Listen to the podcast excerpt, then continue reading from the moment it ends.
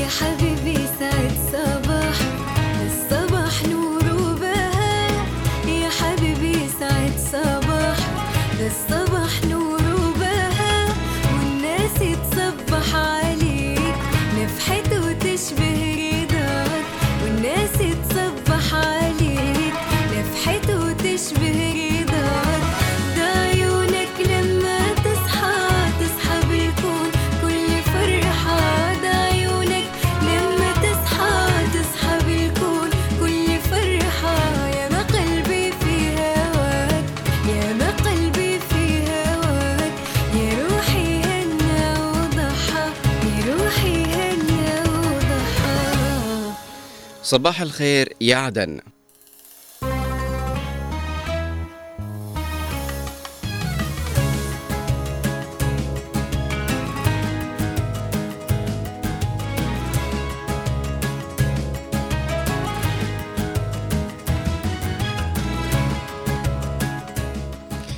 أسعد الله صباحكم أعزائي المستمعين، مستمعي إذاعتنا عدن اثنين وتسعين فاصلة تسعة وعلى كل من يشاهدنا على قناة عدن المستقلة. صباحكم عافية وبركة ورضا، ونتمنى يا رب اليوم يكون يوم مختلف ويوم جديد نحقق فيه ما نتمنى بإذن الله تعالى.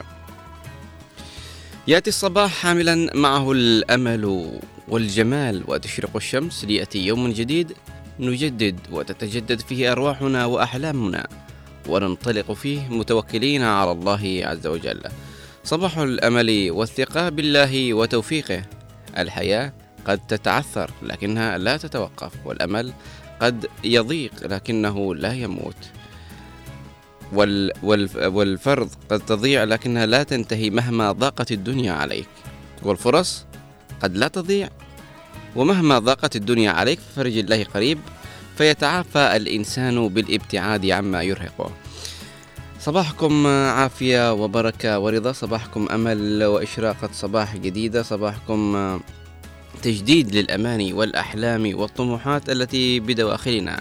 نحن نعلم أن كثير من الأشخاص لديهم الكثير من الطموحات والكثير من الأحلام التي يريدون أن يحققوها، ولكن لربما اليوم هي فرصة جديدة لنعمل ونقوم بكل ما نتمنى به بإذن الله تعالى. سنحقق ما, ما نريد طالما نمتلك العزيمة والإرادة ومتوكلين على الله، والله خير المولى سبحانه من نتوكل عليه. فصباحكم رائع كروعة قلوبكم، صباحكم دفء وعراقة وعبق الوطن الجميل، صباحكم من هنا عدن اف ام اثنين وتسعين فاصلة تسعة. نتمنى السعادة والراحة وطيب الخاطر لربات البيوت، صباح الخير عليهم، صباح الخير على من يسمعنا الآن ويشاهدنا، صباح الخير على رجال المرور ورجال الأمن وجنودنا البواسل المرابطين في الجبهات، وكذلك مهندسي النظافة، نقول لهم صباح الخير، وصباح الخير على كل طالب وطالبة وكل معلم ومعلمة، صباح الخير كذلك لكل العاملين من استيقظ في هذا الصباح ذاهب إلى عمله، نتمنى له التوفيق والنجاح بإذن الله تعالى.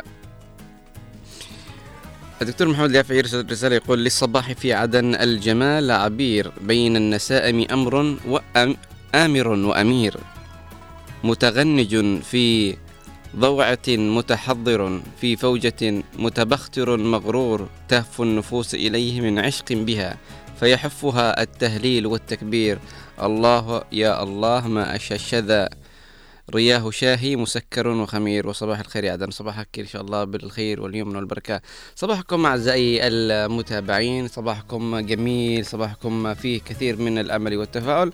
أعلم أن الكلمات قد تكون ثقيلة في بداية الصباح، وأعلم أن الأمل قد لا يتواجد في بداية الصباح، أعلم أن الأمر يكون سيء عند البعض في بداية هذا الصباح، لكن خلونا نعرف إن كل مر سيمر. وإذا كانت هناك رسالة صباحية نود أن نتحدث بها، لأن نحن دائما ما نتحدث عن الرسائل الصباحية في كل صباح، نتحدث عنها حتى تعم الفائدة بيننا، أو المواقف الإيجابية التي لربما يكون لها وقع خاص على القلوب والنفوس. طبعا البارحة رأيت إحدى المقاطع الفيديو في التيك توك بالأصح، كان هناك أحد الموظفين يستمع لأحد العملاء، أو بالأصح كان في مستشفى، فكان أحد العملاء كان يصيح ويشاتم ويرفع يد وينزل يد ويقول، وذاك الموظف فقط واقف يتفرج ويستمع. رجال كان يأشر ويصيح ويد المسبحة ويرفع يد وينزل يد ويسب ويشتم. لما خلص الرجال قال له كذا، أشر له بس من عيوني سنتين، الرجال طوالي مسكه وباس رأسه. فالموضوع جميل من أي ناحية؟ جميل من أنه كيف إحنا نقدر نمتص غضب الآخرين، وهذه ميزة لا توجد عند أي أحد. من قادر على أن يمتص غضب الآخرين؟ في بعضهم لما يشوف واحد معصب وغاضب يكون غضبه أشد من ما رآه من ذاك الشخص. فإحنا كيف نقدر نكون أكثر حكمة وأكثر ذكاء في امتصاص غضب الآخرين؟ أحيانا امتصاص غضب الآخرين قد قد ينجينا من كثير من الأمور، وقد نستفيد من هذا الأمر، وهذا يزيدنا خبرة في الحياة. أن الشخص، مش أي شخص قادر أنه يمتص غضب الآخرين، مش أي شخص قادر أنه يكون قوي في تلك اللحظة ويقول كلام معسول وكلام جميل في وقت الشدة. قد لربما رأينا بعض الأشخاص عندما إحنا يعني مثلا نكون في مطعم أو في صيدلية أو في مستشفى أو في أي مكان عام، ونصيح ونقول إيش هذا الشغل، إيش ما تفعلوه، ليش تأخروا الناس، ونقول من الكلام ذاك السيء وقت الغضب. ويجي واحد من بين ألف موظف يقول تفضل في عيوني، ولا ولا تقلق ولا تزعل. هذا الشخص بيكون ناجح في حياته. ليش؟ لأنه يحاول يمتص غضب العملاء، والشخص اللي يحاول أنه يرضي العملاء فهو إنسان ناجح. إضافة إلى ذلك، لما يكون صاحب العمل يقوم بهذا الفعل هو مأجور. ليش؟ لأنه لربما قد يكون هناك إساءة الظن. إحنا قد لربما نقع بموقف أنه نكون معصبين، ووصلنا بوقت كان عندهم الوقت حرق وحصل مشكلة ولخبطة فتأخرت كثير من الأمور، فإحنا نعصب بطبيعة الحال، لابد نحن نعصب، نقول إحنا نشتي ننجز أمورنا بأسرع وقت. فيجي ذاك الشخص يقول أبشر، ولا عليك عيوني الثنتين ولا تزعل. فهذا الأمر كويس وحلو، ونتمنى أنه يكون عند الجميع. مش نبكر من صباح ربي أو من أي شغل نروح عند مؤسسة عامة أو مؤسسة ملك للدولة ونروح نسجل أو نسوي أو ندفع، فنشوفهم كلهم معصبين وكأنهم هم اللي يصرفوا علينا. في فرق يا جماعة، احنا لازم نشتغل بحب. اعمل بحب حتى تحب اللي تعمله. لابد انك تعمل بحب حتى تحب اللي تعمله. اما انك تكون كاره شغلك وشغلك كاره لك، فمديرك بيكرهك، العملاء بيكرهوك، الكرسي اللي انت جالس عليه بيكرهك. فأنت لما تشتغل سواء كنت بمؤسسة حكومية أو بمؤسسة خاصة أو بمكان عام أو بأيا يكن، لابد أنك تشتغل وأنت مبتسم وتفصل عن العالم. لا تجيب همومك ومشاكلك للشغل، لا تشتغل وأنت مقطب حاجبيك، لا تشتغل وأنت معصب وكأنك شاقي على الآخرين. لا، أنت بالنهاية تخدم المواطنين، ووظيفتك أنك تخدم المواطنين وكذلك تبتسم لهم. شفت أحد الفيديوهات يمكن باليابان أو بالصين، كانت إحدى الموظفات في حق القطار كانت تبكي بحرقة ودموعها تسيل. ليش؟ لأنه أحد أحد العملاء صاح فوقها وشتمها وسبها، فأجا المدير كان يكلمها وهي كذا تبكي بشدة، فكان يطبطب عليها، وهي يعني خلاص يعني هدأت شوية وعاد اللي تمسح دموعها. جاء جا عميل آخر طوالي مسح دموعها وابتسمت، تفضل، وأعطت التذكرة التيكت وانتهى الأمر. هل في أحد كذا سوى عندنا بهذه البلد؟ هل في أحد يعني كان معصب وزعلان، أو أنه موظف أو عميل صيح فوقه فزعل أو حس بحرقة، وفجأة جاء موظف أو عميل آخر أقصد وطوال يحاول أنه يبعد هذا الغضب؟ لا، ما فيش. ليش؟ لأن إحنا كان نشتغل مجبرين، نشتغل بالغصب، ما نحب عملنا. هل في أحد يحب عمله اللي يشتغل فيه؟ أكثرهم بيقول لا. ليش؟ لأنه ما أعطى نفسه فرصة أنه يحب عمله. يقول مديري يعصب فوقي، أو مديري الشغل ما, ما ي... مش مجدي، أو أن الراتب غير مجدي. لا، بالعكس، أنت قادر تحول كل هذه التعاسة إلى إلى فرح، قادر تحول كل الأمور اللي أنت تمر فيها إلى شيء جميل في حياتك. من خلال ماذا؟ من خلال شيء بسيط وإحنا كلنا عارفينه، الرضاء بما قسمه الله لنا، الرضاء بالقضاء والقدر. ابن آدم، إن رضيت بما قسمته لك لأرحت قلبك وبدنك وكنت عندي محمودا، وإن لم ترضى بما قسمته لك لسلطت الدنيا عليك بأكملها تجري فيها جري الوحوش في البرية فلا تأخذ منها إلا ما كتبته لك. أنت ما بتأخذ من هذه الدنيا إلا ما كتبه الله لك. فأنت عارف أنك جالس بهذه الوظيفة وظيفة أنت مثلا كارهة، المحيط اللي أنت فيه كارهة، لكن الله جعلك تكون بهذا العمل. لو كان أراد الله أنك تغير هذا العمل فاتك من زمان غيرت عملك وأصبحت بمكان آخر. فما عليك إلا أنك ترضى بقضاء الله وقدره وتخلق من لا شيء شيء جميل.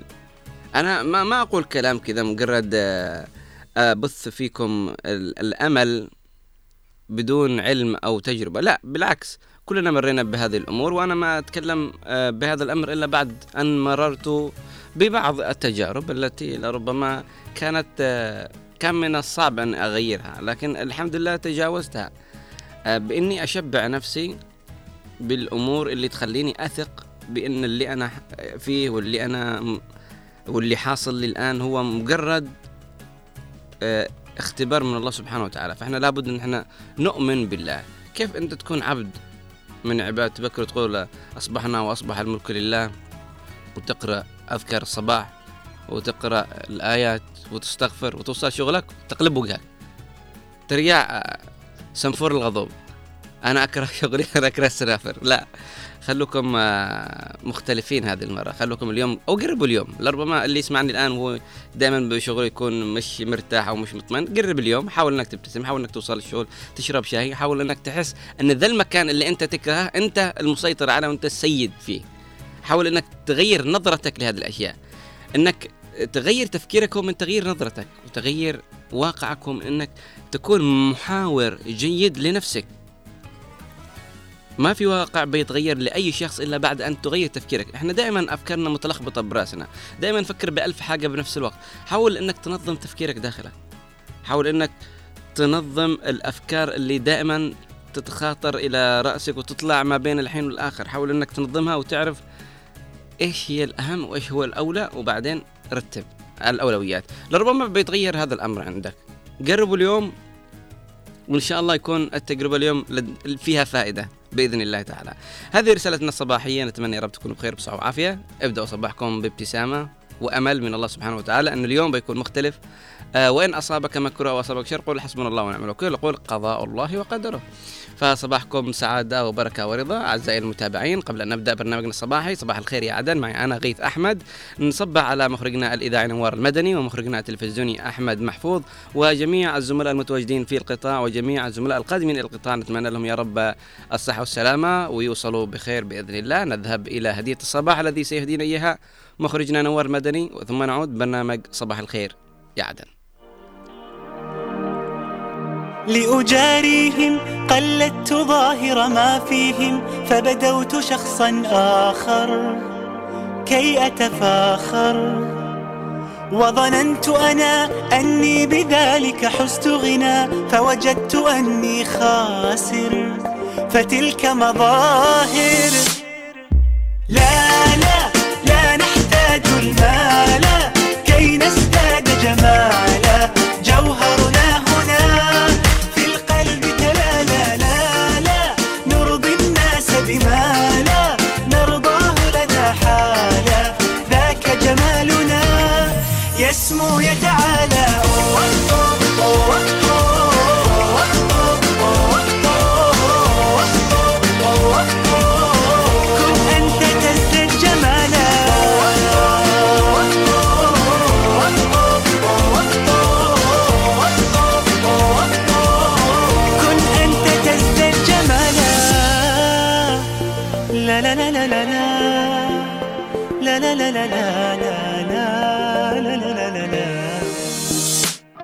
أتقبلهم الناس لست أقلدهم إلا بما يرضيني كي أرضيني، سأكون أنا مثلي تماما هذا أنا، فقناعتي تكفيني ذاك يقيني.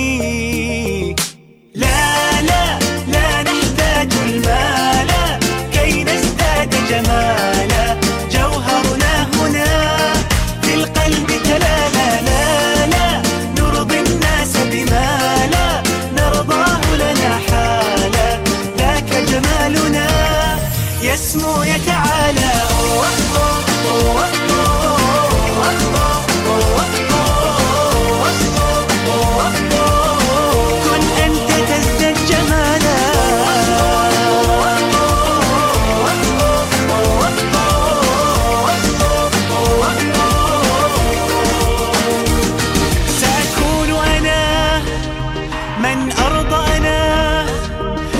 أسعى وأكون أنا ما أهوى أنا، ما لي وما لرضاهم. سأكون أنا من أرضى أنا، لن أسعى لا لرضاهم، وأكون أنا ما أهوى أنا، لن أرضى أنا برضاهم.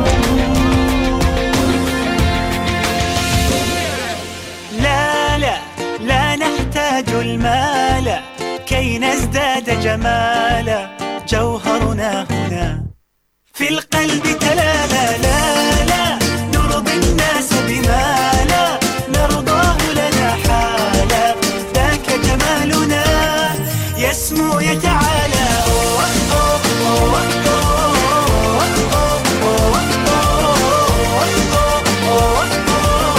كن أنت تزداد جمالا.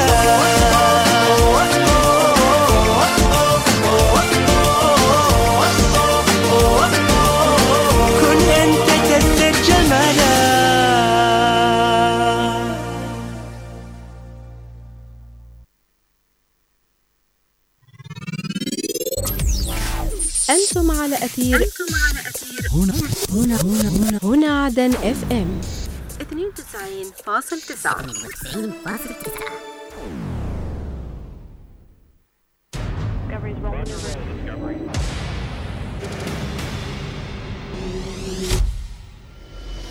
نقرأ ما تتناوله الصحافة والمواقع الإخبارية المحلية والعربية من أخبار ومقالات سياسية واجتماعية وثقافية ورياضية. لا تتفرقوا على الشعب، هذا ذليتوا، لا تذلوا شعب عظيم. أنا على هذا الوضع أنشقى على ثلاثة إيتام، ثلاثة إيتام. تعال. لا إمكانية معانا، لا راتب زي ما الدولة، لا أسعار. عبرت تنفيذية انتقال العاصمة عدن. عقدت هيئة المرأة. شنت ميليشيات الحوثي الإرهابية قصفا عشوائيا. نهبط الآن سويا ضمن النشرة إلى الملف الرياضي. كنترول وكرة، يا الله. والهدف الأول. انفجار جماهيري. نواكب فيها كل المستجدات وننقلها لكم في برنامج زاوية الصحافة. زاوية الصحافة من السبت للخميس الثاني عشر والنصف ظهرا. جولة إخبارية على هنا عدن اف ام.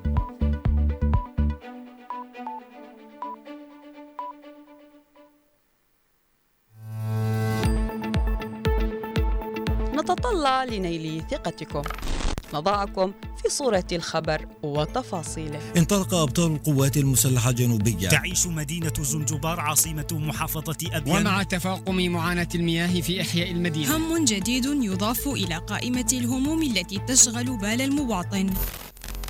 تقارير إخبارية وتحليلية. مركز الطوارئ التوليدية الشاملة إلى الشعيب مرة أخرى. ستة شهداء رووا الأرض بدمائهم الزكية، مفارقين عائلتهم لجرح لا يندمل. نجسد المهنية، الموضوعية والدقة هي السبق في تقارير الأخبار. تقارير الأخبار من السبت إلى الخميس في تمام الساعة السادسة مساء.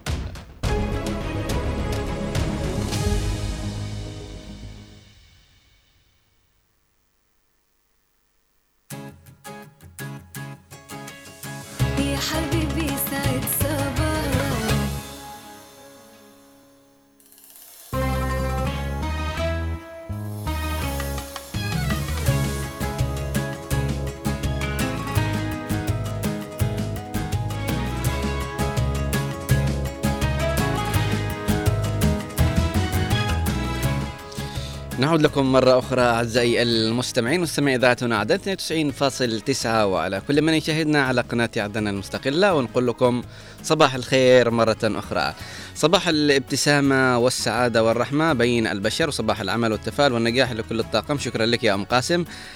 دكتور محمد الهمشري مرة أخرى يقول للصباح في عدن الجمال عبير، بين النسائم آمر وأمير، متغنج في ضوعه متخطر، في فوجه متبختر مغرور، تهف النفوس إليه من عشق بها فيحفها التهليل والتكبير.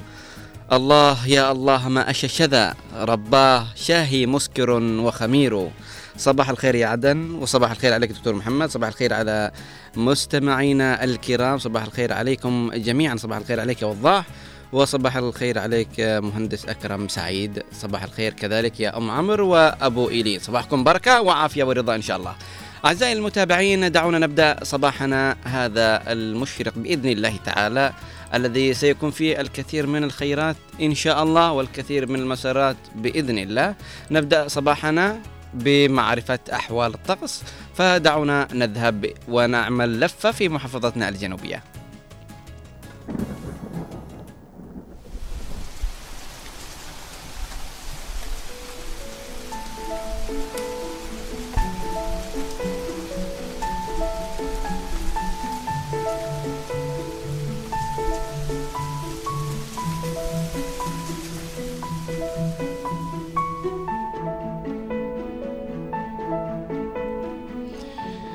وإلى حالة الطقس المتوقع خلال الأربع وعشرين الساعة القادمة بمشيئة الله، ونبدأها من لحج. في لحج صباحا هناك غيوم متفرقة، درجة الحرارة تبدأ ب خمسة وعشرين درجة مئوية، ترتفع ظهرا وعصرا إلى ثلاثين درجة مئوية مع الطقس غالبا صافي، كذلك مساء وليلا سيكون الطقس غالبا صافي، ودرجة الحرارة مساء خمسة وعشرين ثم تنخفض ليلا إلى واحد وعشرين درجة مئوية. وانتقالا إلى يافع، يافع صباحا هناك الطقس يكون غالبا صافي، ودرجة الحرارة تبدأ ب أربعة عشر درجة مئوية، ترتفع ظهرا وعصرا إلى ثلاثة وعشرين مع طقس صافي، كذلك مساء وليلا سيكون الطقس صافيا، ودرجة الحرارة تختلف وتتفاوت ما بين سبعة عشر مساء واثنا عشر ليلا.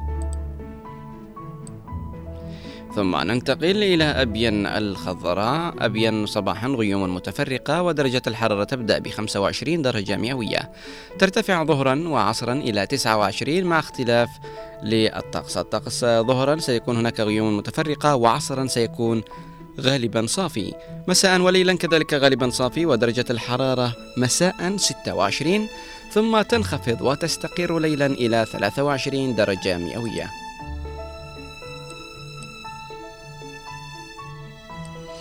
ودعونا نبحر إلى جزيرة سقطرى لنتعرف عن الطقس فيها لهذا اليوم. سقطرى منذ الصباح وحتى المساء سيكون الطقس غالبا غائم مع أمطار خفيفة، درجة الحرارة تبدأ ب واحد وعشرين، ترتفع ظهرا إلى أربعة وعشرين وعصرا ثلاثة وعشرين درجة، مساء واحد وعشرين درجة، وليلا سيكون غائم جزئي مع احتمال أمطار خفيفة، ودرجة الحرارة تستقر عند عشرين درجة مئوية. نذهب إلى الضالع لنتعرف عن الطقس فيها. الضالع منذ الصباح وحتى الليل الطقس يكون ما بين غالبا صافي وصافي، صباحا درجة الحرارة تبدأ بثلاثة عشر درجة مئوية، ترتفع ظهرا وعصرا إلى واحد وعشرين ثم تنخفض مساء إلى أربعة عشر، وليلا تستقر عند عشر درجة مئوية في الليلة. ومن الضالع إلى حضرموت، حضرموت صباحا سيكون الطقس غالبا صافي، ودرجة الحرارة تبدأ ب اثنين وعشرين درجة مئوية، ترتفع ظهرا إلى سبعة وعشرين مع طقس غالبا صافي، كذلك عصرا سيكون غالبا صافي، ولكن درجة الحرارة تنخفض إلى خمسة وعشرين، كذلك مساء وليلا سيكون غالبا صافي، ودرجة الحرارة مساء عشرين درجة مئوية، وليلا تستقر عند ثمانية عشر درجة مئوية.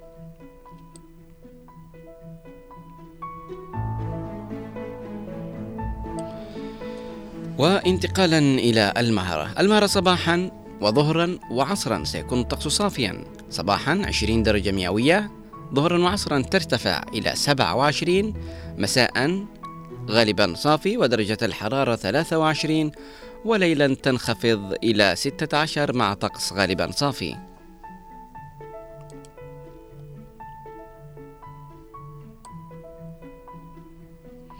ثم نذهب إلى شبوة لنتعرف عن الأجواء فيها لهذا اليوم.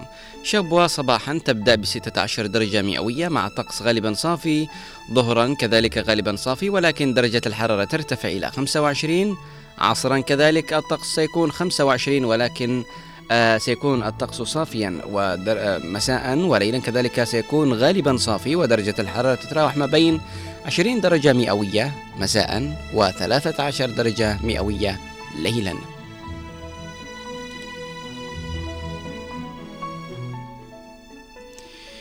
وأخيرا وليس أخيرا ننتقل إلى عاصمتنا الحبيب عدن لنتعرف عن الطقس والأجواء فيها لهذا اليوم.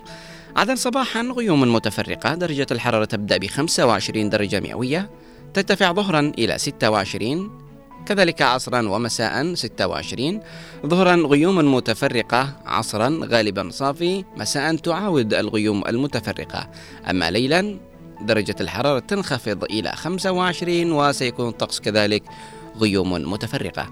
دعونا نرى الرطوبة في عدن لهذا اليوم، هل الرطوبة ستكون منخفضة أم كعادتها مرتفعة؟ الرطوبة في عدن صباحا ثلاثة وخمسين بالمئة، ظهرا أربعة وخمسين بالمئة، عصرا ثمانية وخمسين بالمئة، ومساء ستكون الرطوبة سبعة وستين بالمئة وليلا الرطوبة تسعة وستين بالمئة. الرطوبة في عدن اليوم ستكون مختلفة عن باقي الأيام وسائر الأيام، الرطوبة ستكون خفيفة اليوم ولن تكون كباقي الأيام التي كانت تصل درجة الرطوبة إلى تسعة وسبعين وثمانين بالمئة. إذا تعرفنا عن أحوال الطقس في محافظتنا الجنوبية، وكان أغلبها ما بين غيوم متفرقة وغالبا صافي إلى صافي، وكانت الضالع هي الأشد برودة التي تصل ليلا إلى عشر درجة مئوية، يليها يافا التي تصل إلى اثنتي عشرة درجة مئوية. فنتمنى أن يكون بردا وسلاما على أهالينا في هذه المناطق المختلفة، ونتمنى لهم يوم جميل بإذن الله. إذن أعزائي المتابعين، بعد أن انهينا فقرة الطقس دعونا نذهب إلى فقرتنا الجميلة والتي فيها من المعلومات الجديدة، وهي فقرة في مثل هذا اليوم.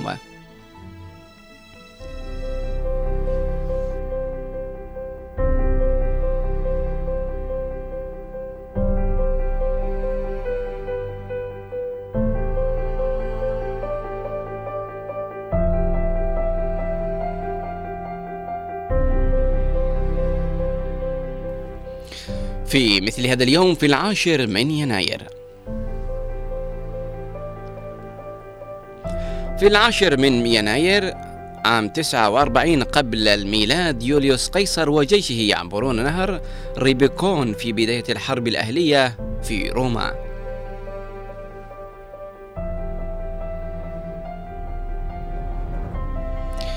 وفي مثل هذا اليوم سنة ستمائة وثلاثين تم فتح مكة على أيدي المسلمين بقيادة النبي محمد صلى الله عليه وسلم.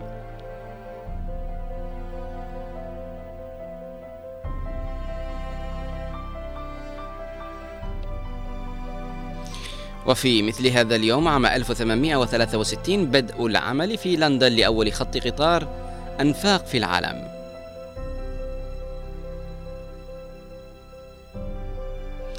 وفي عام ألف وتسعمائة وعشرين عقد أول اجتماع لمنظمة عصبة الأمم التي الآن هي الأمم المتحدة، وفي هذا الاجتماع أقرت معاهدة فيرساي التي أنهت الحرب العالمية الأولى.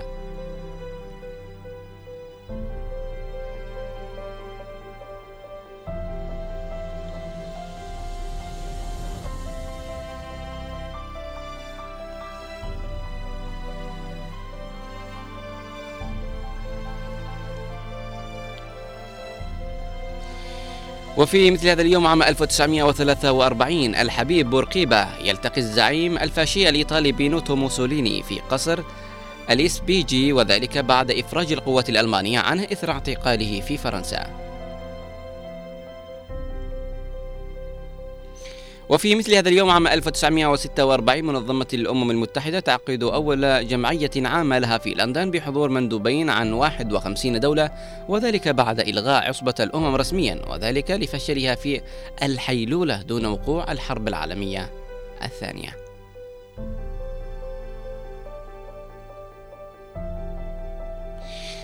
وفي مثل هذا اليوم عام ألف وتسعمئة وتسعة وأربعين اندلاع الثورة الصينية بقيادة ماو تسي تونغ.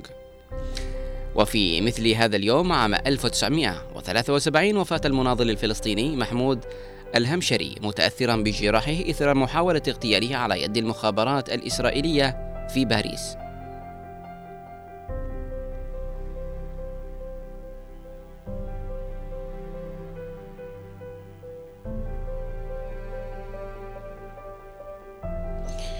وفي عام ألفين أمريكا أونلاين تعلن عن نيتها شراء تايم وارنر نظير ألف و...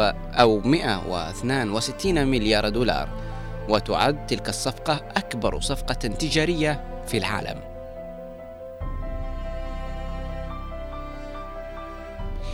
وفي عام ألفين وواحد بداية ويكيبيديا كجزء من مشروع نيوبيديا لتصبح مستقلة بعد خمسة أيام.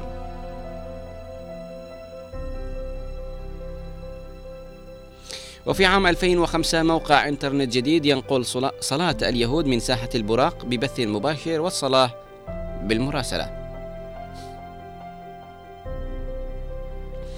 وفي عام ألفين وستة افتتاح بطولة كأس الأمم الأفريقية الخامسة والعشرين المقامة في مصر.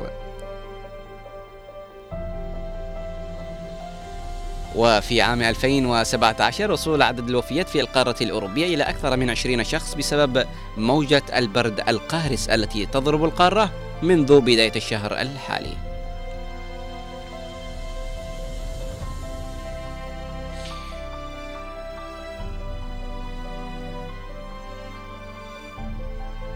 وفي عام ألفين وتسعة عشر الجمعية الوطنية الفنزويلية تقضي ببطلان نتائج الانتخابات الرئاسية التي أجريت خلال شهر مايو عام ألفين وثمانية عشر، وأفضت إلى فوز نيكولاس مادورو وتوكل المهام الرئاسية إلى خوان غوايدو، مما أدخل الدولة والبلد في أزمة سياسية.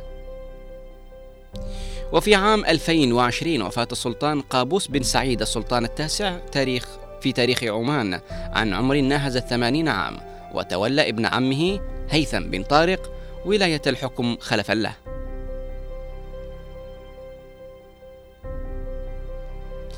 ومن مواليد هذا اليوم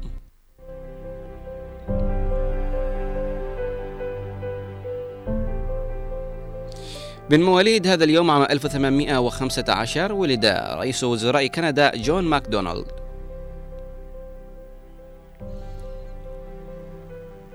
ومن مواليد هذا اليوم عام ألف وتسعمئة واثنين ولد الفقيه والكاتب والشاعر العراقي محمد رضا فرج الله. وفي عام ألف وتسعمئة واثني عشر ولد عالم العالم المصري في علم الحشرات محمود حافظ.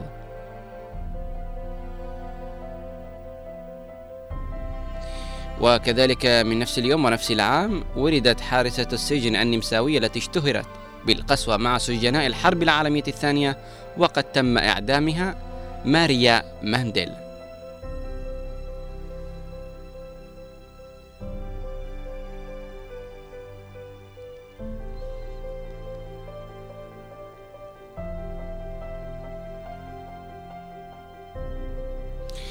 وفي عام ألف وتسعمئة وخمسة وثلاثين ولد الممثل السوري رياض شحرور.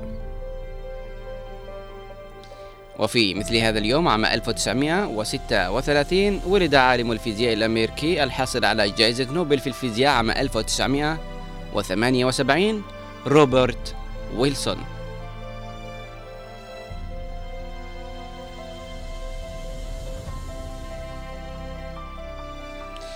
وفي مثل هذا اليوم عام ألف وتسعمئة وتسعة وخمسين ولد وزير الخارجية قطر حمد بن جاسم بن جابر الثاني.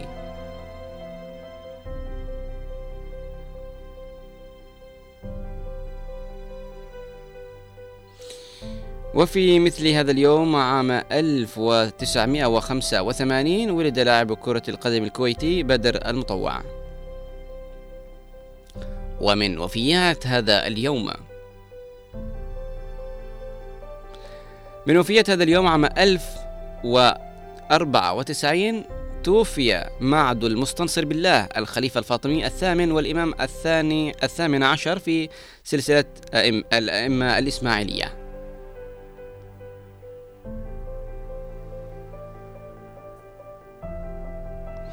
ومن وفيات هذا اليوم محمود الهمشري سياسي ودبلوماسي فلسطيني توفى في باريس إثر جراح أصابته بعد محاولة الموساد اغتياله.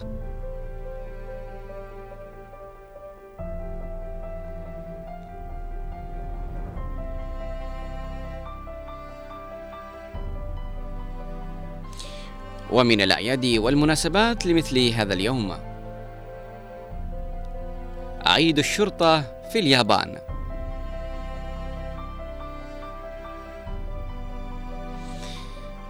ومن يريد أن يتعرف على المزيد من الأحداث أو يسمع ويرى الكثير من الأمور التي لربما تكون جديدة عليه ما عليه سوى أن يضغط أو يكتب في مثل هذا اليوم ويبحر في عالم الأحداث ويرى الكثير من القصص ليضيف عالم آخر إلى عالمه ويضيف عمر إلى عمره من قراءة هذا التاريخ. إلى هنا أعزائي المتابعين نكون أنهينا هذه الفقرة، فدعونا نذهب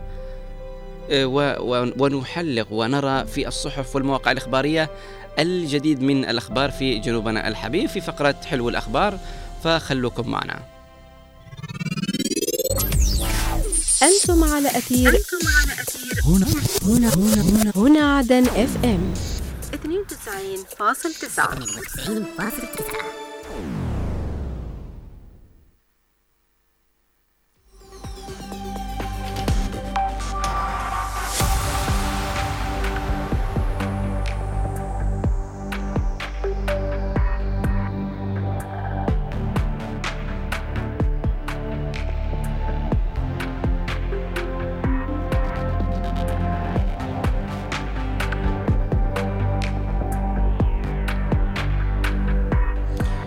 أهلا وسهلا بكم أعزائي المتابعين أينما كنتم إلى فقرة حلو الأخبار التي نأخذ بعض الأخبار الإيجابية من عدة صحف ومواقع إلكترونية.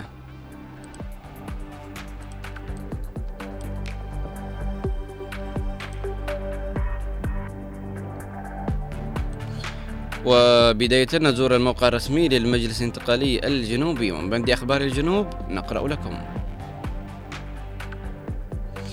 رئيس تنفيذية انتقال لحج يزور قيادة السلطة المحلية بمديرية تبن ومصلحة الأحوال المدنية بالمحافظة. ورئيس تنفيذية انتقال لحج يلتقي قائد محوري أبين وكرش القتاليين.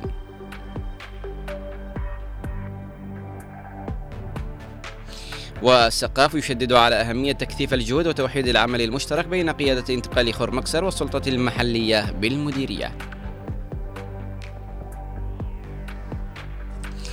وانتقالا إلى موقع وصحيفة أربعة مايو نقرأ لكم.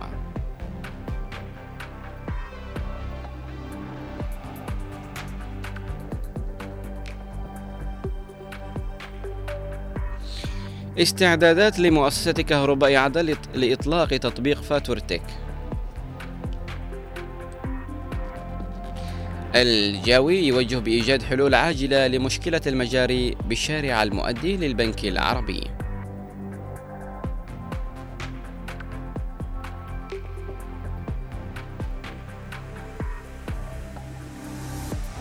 وبدعم من مركز الملك سلمان إجراء تسعة وخمسين عملية قلب بالمكلا.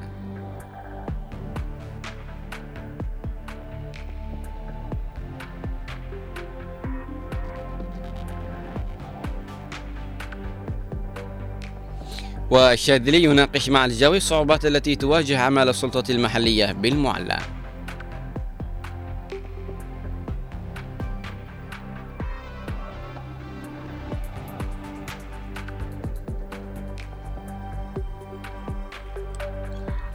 تحضيرية المؤتمر التأسيسي لاتحاد نساء الجنوب بأبين تبارك نجاح المؤتمر العام للاتحاد.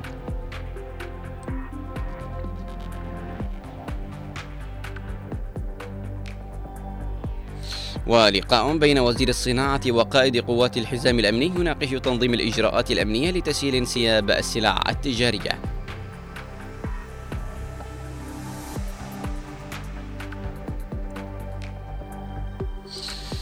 وتنفيذا لتوجيهات الرئيس الزبيدي المعاون يحث على رفع مستوى الخدمات المقدمة لمواطني العاصمة عدن.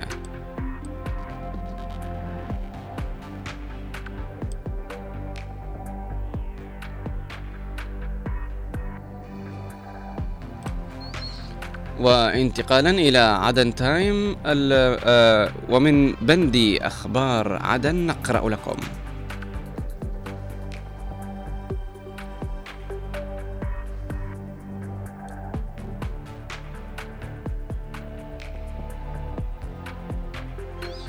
والمستشار الحريري يقول ترجمة حقيقية للشراكة بين نقابة الصحفيين الجنوبيين والتحالف المدني للشفافية.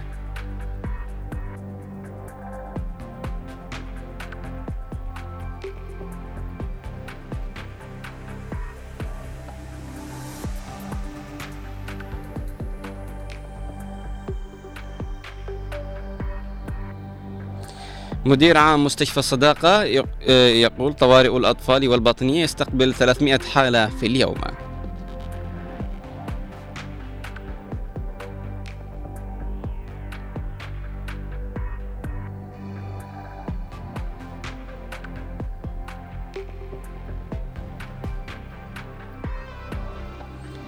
ورئيس موانئ عدن يطلع على سير الإنجاز في مشروع استراتيجي هام. ومن عدن تايم ومن بند أخبار المحافظات نقرأ لكم.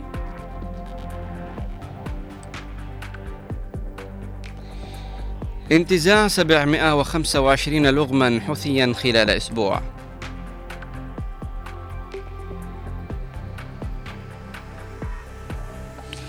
والوزير الزعوري يناقش مع القميري عضو هيئة رئاسة الانتقالية الأوضاع الإنسانية في المهرة. الحالمي يشيد بجهود قيادة السلطة المحلية بمديرية تبن.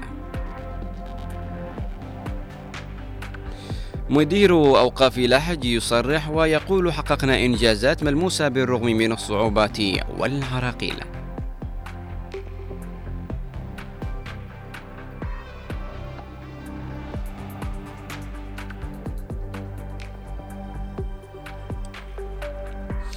مدير شرطة حوطة لحج يقول تعاملنا مع ثلاثة آلاف وسبعمئة وخمسة عشر قضية.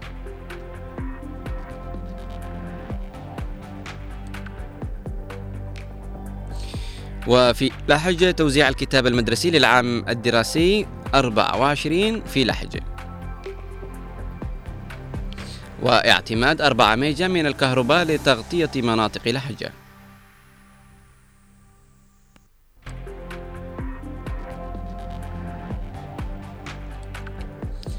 وننتقل إلى درعا الجنوب الموقع الرسمي للقوات المسلحة الجنوبية ونقرأ لكم ما يلي.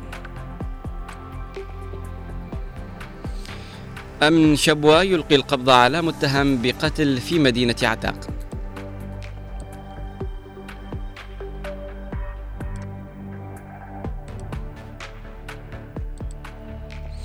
مدير شرطة الحوطة يصرح ويقول المواطن جزء لا يتجزأ من النجاحات الأمنية.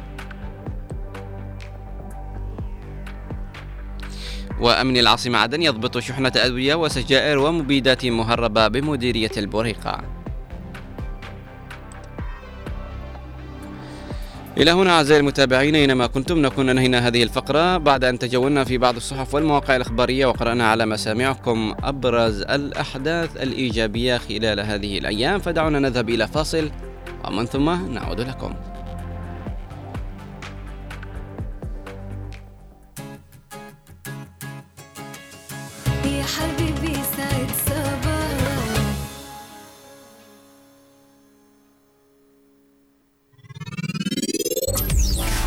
أنتم على أثير أنتم على أثير هنا هنا هنا هنا, هنا عدن اف ام اثنين وتسعين فاصلة تسعة.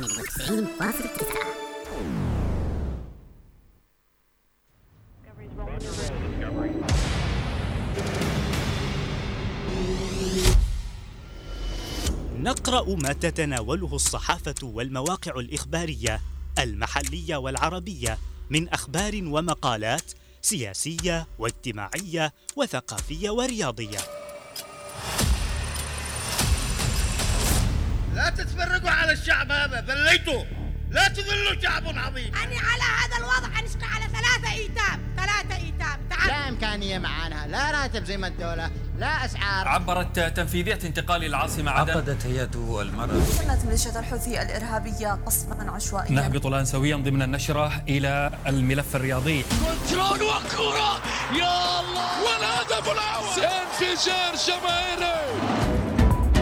نواكب فيها كل المستجدات وننقلها لكم في برنامج زاوية الصحافة. زاوية الصحافة من السبت للخميس الثاني عشر والنصف ظهرا. جولة إخبارية على هنا عدن اف ام.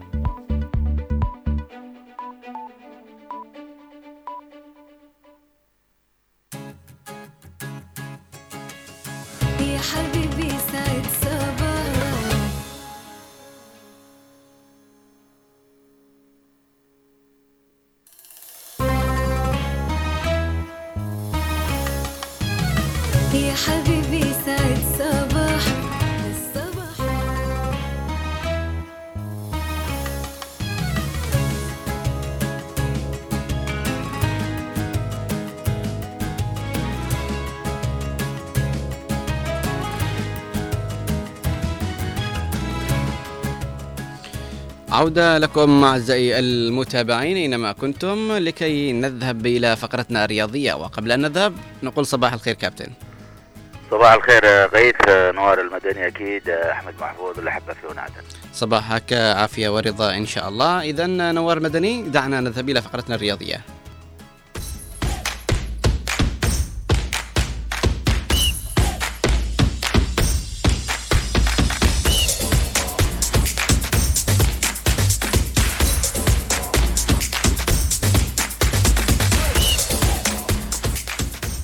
عودة سريعة لكم أعزائي المتابعين أينما كنتم إلى فقرتنا الرياضية التي دائما وأبدا مع الكابتن خالد. كابتن خالد دعنا اليوم نبدأ بالأخبار عربيا ونتحدث عن استعدادات منافسات كأس آسيا ثلاثة وعشرين.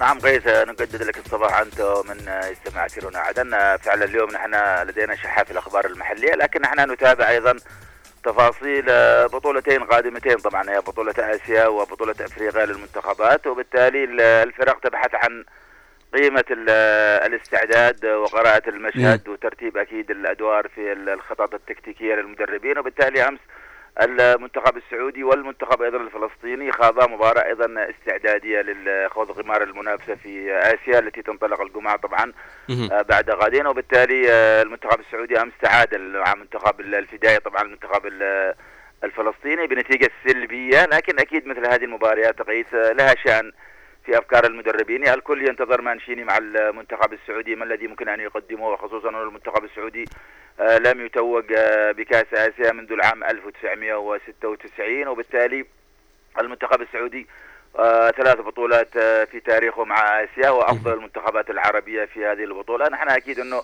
مثل ما قلت المباريات الودية هي مسار لتصحيح ربما الأخطاء، لكن في الأخير أنه المحك الحقيقي وانطلاق البطولة الجمعة سنتابع المنتخب الفلسطيني والسعودي وكل المنتخبات العربية التي كانت أيضا أمس فيها خسر المنتخب الأردني أمس أمام اليابان. اليابان المتمكن، اليابان الفريق القوي الذي يصعق المنتخبات الكبرى، ما بالك بالمنتخبات الآسيوية، وبالتالي أمس نتيجة ثقيلة حققها المنتخب الياباني عندما فاز على الأردن في مباراة تحضيرية أقيمت في قطر بستة أهداف مقابل هدف. أكيد أنها مباراة ترمي بثقلها كثيرا خصوصا على المنتخب الأردني الذي بات يقترب من الانطلاقة مع المباريات، لكن كرة القدم أحيانا معطيات مختلفة ما بين المباريات الودية والمباريات الرسمية. نحن أكيد سنتابع المنتخبات العربية بأمنيات أن يكون هناك شيء يلامس فينا ربما طموح التتويج ببطولة آسيا. كل هذه المعطيات لنا حديث في الأيام القادمة.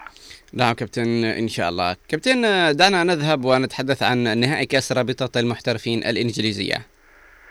طبعا نظام نصف نهائي بطولة كأس الرابطة للمحترفين غيث تقام في نصف النهائي بنظام الذهاب والإياب، وبالتالي كنا أمس تحدثنا عن مباراة لتشيلسي في ملعب ميدلسبرا الذي يلعب في طبعا الدرجة الأولى هناك في إنجلترا. تشيلسي أمس سقط في الخسارة بهدف بصفر لهدف أمام الفريق الإنجليزي الآخر، وبالتالي ما زال هناك في الإمكان فرصة لتشيلسي للذهاب ربما إلى النهائي، باعتبار أنه في هناك مباراة عودة ستقام يوم ثلاثة وعشرين طبعا القادم. نحن أكيد ننتظر الموعد المنتظر، هل يعوض تشيلسي خسارته أمام مجلس برا ويذهب إلى النهائي، أم أنه مجلس برا أيضا يواصل المفاجأة؟ كل هذه المعطيات لنا فيها حديث عندما نتابع المحطات القادمة. نعم كابتن، هل الأخبار المتناقلة أن تيمو فيرنر سيتعاقد مع نادي توتنهام أم لا؟ هل الخبر صحيح؟ طبعا غيث الآن الحديث عن التنقلات حديث مفتوح، باعتبار أنه الميركاتو الشتوي بدأ صح. وهناك كثير من الأندية في نطاق أوروبا والعرب وما شابه ستبحث عن بعض التعاقدات مع اللاعبين الذين يرون فيهم طبعا قدرة سد الثغرات.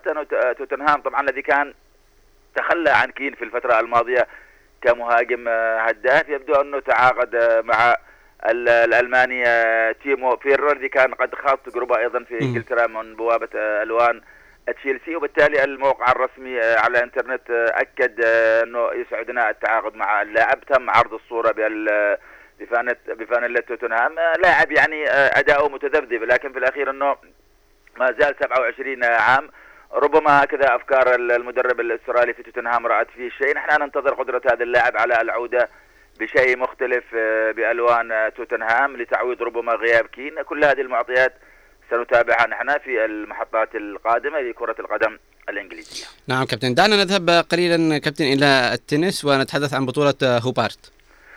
طبعا المصرية ميار شريف قيس هي حوار يعني جميل هكذا، لكن لم تصل إلى مستوى مثلا أونس جابر، وبالتالي نحن بالضبط. نتحدث عن أمس خسارة لميار شريف المصنفة ثمانية وخمسين عالميا في الدور الأول من بطولة فرد السيدات في بطولة هوبارت الدولية للتنس بأستراليا. إذا هي بطولة تمهيدية لأستراليا المفتوحة، خسرت بصفر لستة ستة لواحد ستة أربعة، لكن ما زال هناك حديث بأنه هذه اللاعبة قد تستطيع قلب المعطيات مع مرور السنوات وتقدم أداء جميل. نحن نتمنى لي أكيد النجمة المصرية ميار شريف كل شيء ممكن مع البطولات، مع الحضور، مع تقديم مستويات جميلة في لعبة التنس. أكيد نحن سنتابعها في كل مشاوير التنس القادمة بإذن الله. كابتن كابتن هل هناك مباريات لهذا اليوم؟ نعم، اليوم لدينا مباراتين منتظرتان طبعا غيث. اليوم لدينا المباراة الأولى في نصف نهائي سوبر أسبانيا، ريال مدريد أتلتيكو مدريد في العاشرة بتوقيت عدن سيتواجهها طبعا في ملاعب المملكة العربية السعودية. في الغد هناك مباراة برشلونة أوساسونا، إذا سنتابع من ممكن يذهب إلى النهائي من بوابة ديربي طبعا المدريد الإسباني لكن على الملاعب الإسبانية. في إنجلترا أيضا اليوم في الحادي عشر لدينا المباراة الأخرى لنصف النهائي الذهاب طبعا كأس الرابطة الإنجليزية، هناك ليفربول مع فولهام. ننتظر المعطيات وفي الغد لنا حديث. شكرا غيث، شكرا نوار، دائما سعيد معكم في كل صباح. في أمان الله. في أمان الله. في أمان الله، ونتمنى لك نهار سعيد إن شاء الله كابتن. كابتن طبعا تحدث الكابتن معنا عن بعض الأخبار الرياضية، ونتمنى مشاهدة ممتعة لمن سيشاهد ريال مدريد وأتلتيكو مدريد، وكذلك مباراة ليفربول وفولهام. نتمنى مشاهدة ممتعة، واللي يشجع وكل واحد إن شاء الله فريقه يفوز اللي يشجعه. طبعا أعزائي المتابعين، بعد أن خضنا في ضمار الكثير من الفقرات وكنت معكم منذ الساعة السابعة بداية الساعة السابعة، دعونا قبل أن نذهب إلى الفاصل دعوني أحدثكم عن موضوع اليوم، لأنه موضوع شيق وموضوع سيحتاج إلى أن نناقشه ونتحدث عنه، ألا وهو موضوع الحياة الشخصية. لكل شخص هناك حياة شخصية خاصة فيه، ولكن هناك أشخاص من لا يستغلون حياتهم الشخصية ويحاولون أن يرتبوها بأيديهم، وإنما ينقلونها عبر مواقع التواصل الاجتماعي، والجميع يعرف بحياتهم الشخصية. فسنرى هل هذا سيؤثر على الفرد وهل سيؤثر على المجتمع؟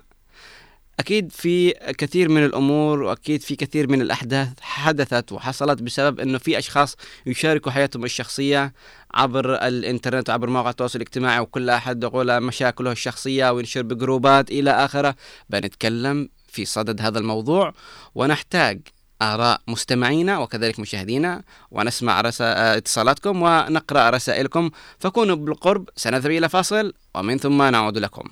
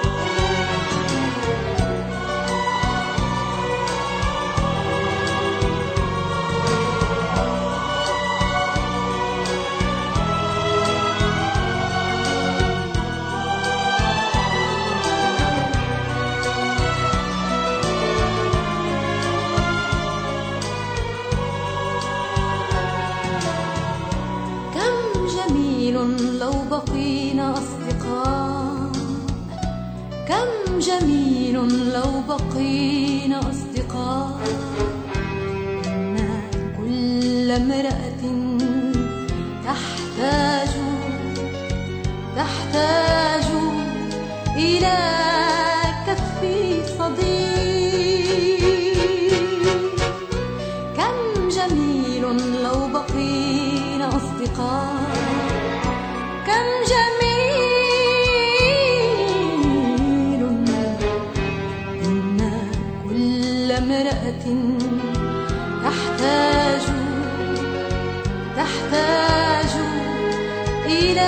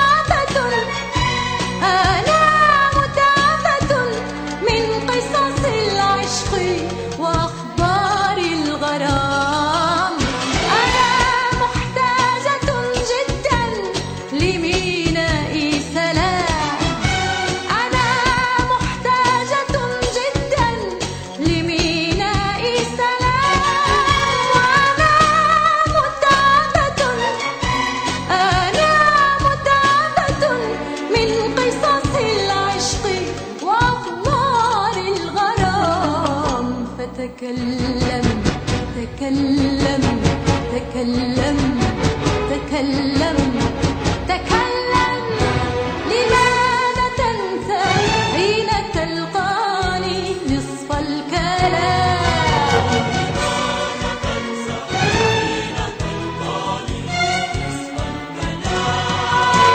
أنا محتاجة جدا لمينائي سلام أنا محتاجة جدا لمينائي سلام وأنا متعبة أنا متعبة من قصص العشق وأطوار الغرام فتكلم تكلم تكلم تكلم تكلم لماذا تنسى حين تلقاني نصف الكلام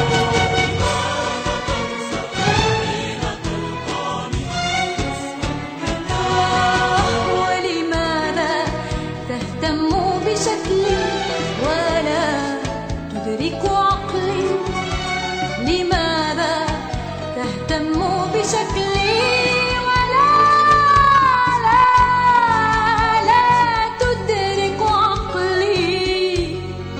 عقلي عقلي كن صديقي كن صديقي كن صديقي ليس في الأمر انتقاص للرجولة ليس في الأمر انتقاص للرجولة غير أن الشرقية غير أن الشرقية لا لا لا يرضى لا لا لا يرضى لا لا لا يرضى لا لا لا يرضى لا يرضى بدور بدور غير غير عدوان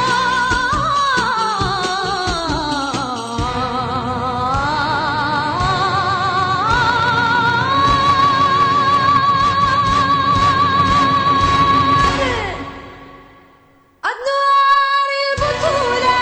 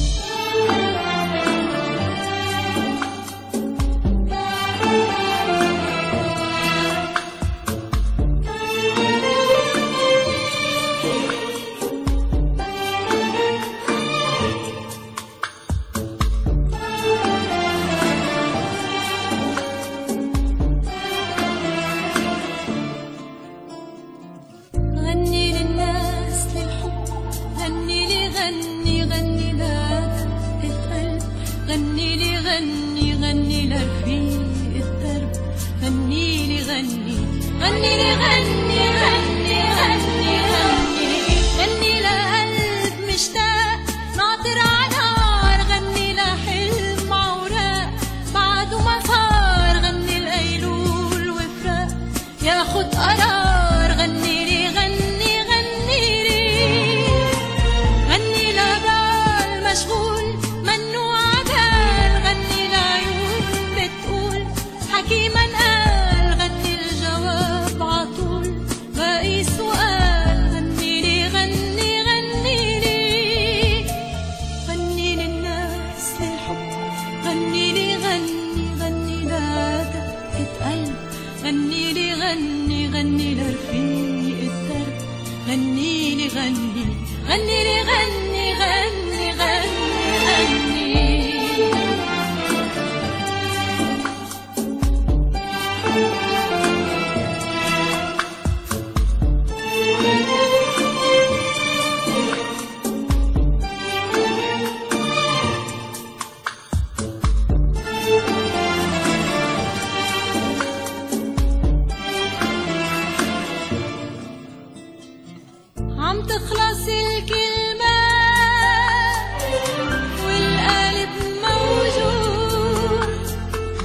عم تغرق البسمة ببحر الدموع، عم تخلص الكلمة والقلب موجوع، عم تغرق البسمة ببحر الدموع. غني لقلب مشتاق ناطر على نار، غني لحلم عوراق معدو مسار، غني القيلول وفراق ياخد قرار. غني لي غني غني لي، غني لبال مشغول منو عبال، غني لعيون بتقول حكي ما انقال، غني الجواب عطول باقي سؤال. غني لي غني غني لي، غني للناس للحب، غني لي غني غني لدقة قلب، غني لي غني غني لرفيق الدرب، غني لي غني غني لي غني غني غني غني.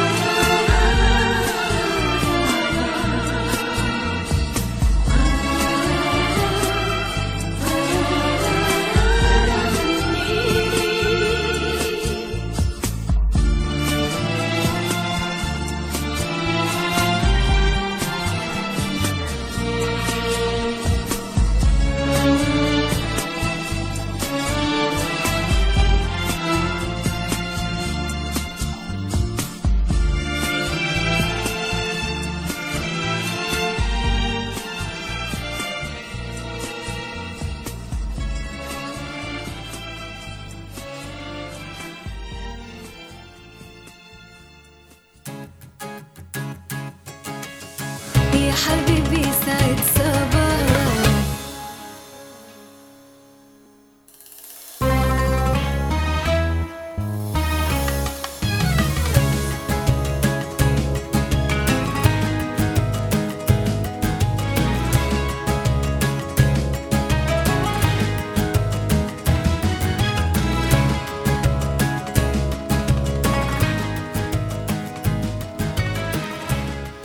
ورجعنا لكم أعزائي المتابعين أينما كنتم، وعدنا لكم لكي نناقش موضوعنا لهذا اليوم.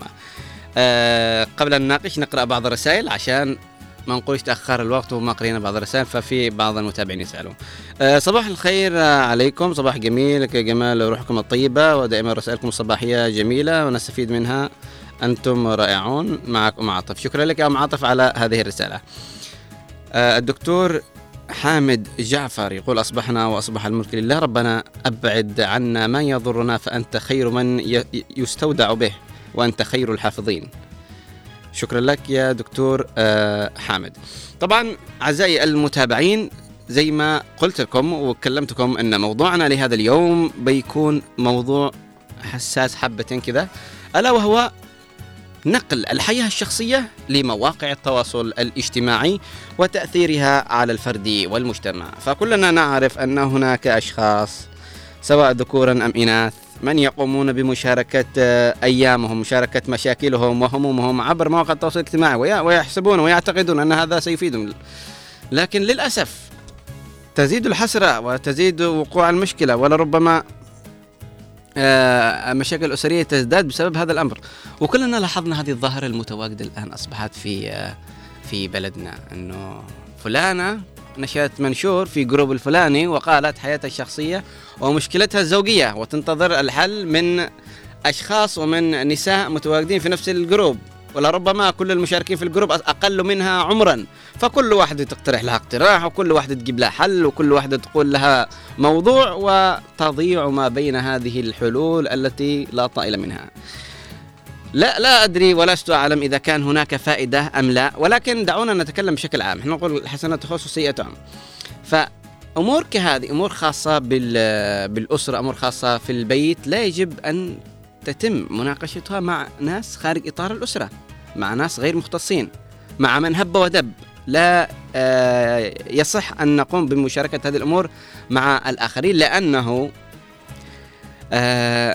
له أضرار سلبية وله مردود سلبي على الفرد وعلى المجتمع. طيب، المحاور اللي ممكن نتحدث عنها اليوم هي نقل مشاكلهم الشخصية لمواقع التواصل الاجتماعي، وكذلك الحياة الشخصية وعيون الناس. مش كل الناس تحب لنا الخير، ومش كل الناس بتعطينا نصائح، أكثرهم من يتخذون حديثنا زي الهواء، يأخذ حديثنا ليس على محمل الجد. وكذلك التأثير الاجتماعي وآراء الناس التي لربما قد تدخل الأشخاص في مشاكل. وأيضا من هذه الأسباب قد تنتشر أو انتشار معدل الجريمة، وكيف أخيرا نحد من هذا الأمر. فالموضوع أعزائي المتابعين وأعزائي المشاهدين، وكذلك من يسمع لنا عبر موقع راديو جاردن أو عبر تطبيق إذاعة هنا عدن أو عبر التردد اثنين وتسعين فاصلة تسعة أو عبر شاشة قناة عدن المستقلة. الموضوع موضوع خطير، الموضوع لا يجب أن نسكت عليه، يجب على أن احنا نناقش كذا، نحاول نفكك عشان نعرف من أين يكمن الخلل. طيب، على سبيل المثال أه خلونا نتكلم على أنه ونحن عارفين أكثر شيء أنه من ينقل الحديث لمواقع التواصل الاجتماعي هم النساء أكثر من الرجال. النساء أكثر من الرجال من يقومون بنقل مشاكلهم الأسرية، مشاكلهم الزوجية، مشاكل متعلقة بالأبناء، المشاكل المتعلقة بأهل الزوج، المشاكل المتعلقة بالأب والأم. أكثر من يقوم بنشر هذه الأمور من هم؟ أكثرهم أنا أقول النساء.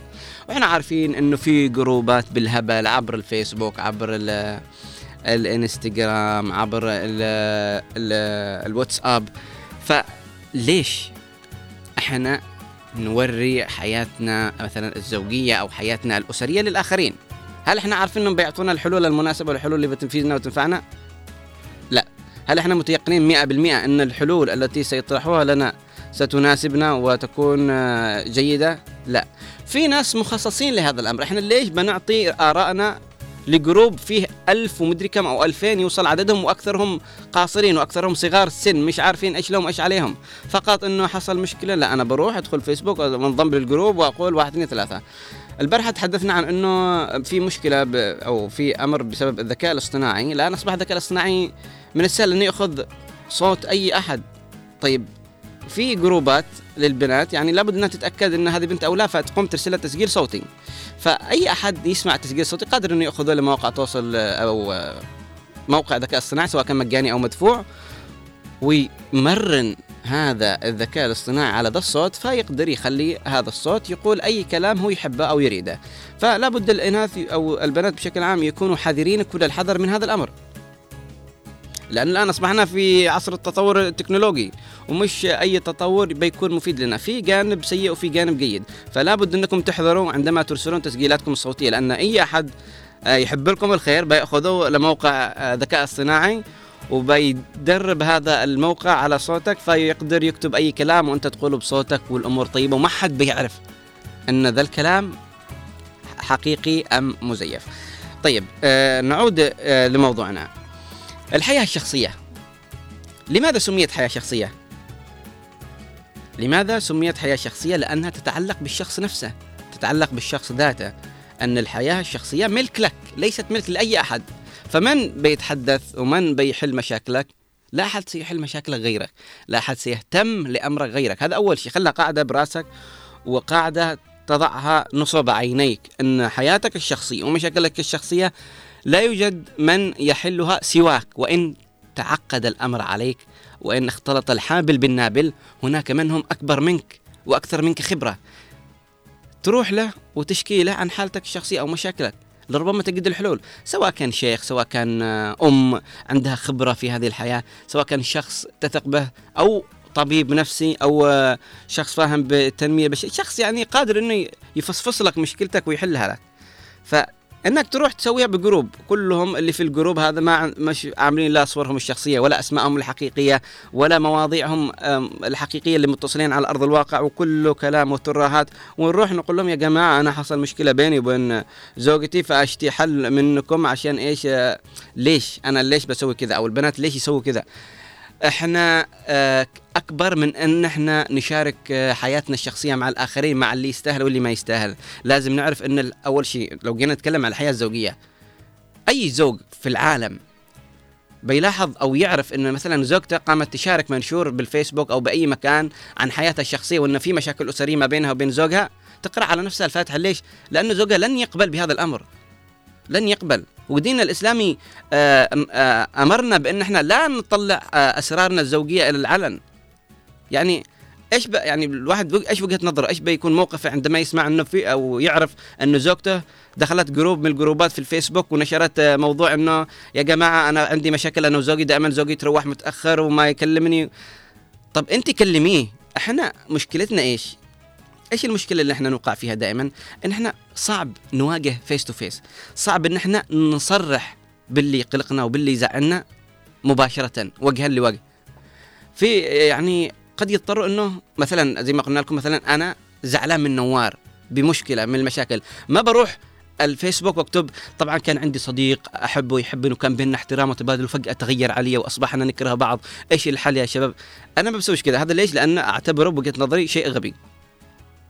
طيب، او بروح اكلم فلان او اكلم احد من اصحابنا، يا اخي شوف نوار تغير علي واصبح سيء بمعاملته لي واصبح يكرهني او في بيننا مشاكل، اوصل له بطريقه مباشره. طيب الكلام لنوار بيوصل بطريقه غير مباشره.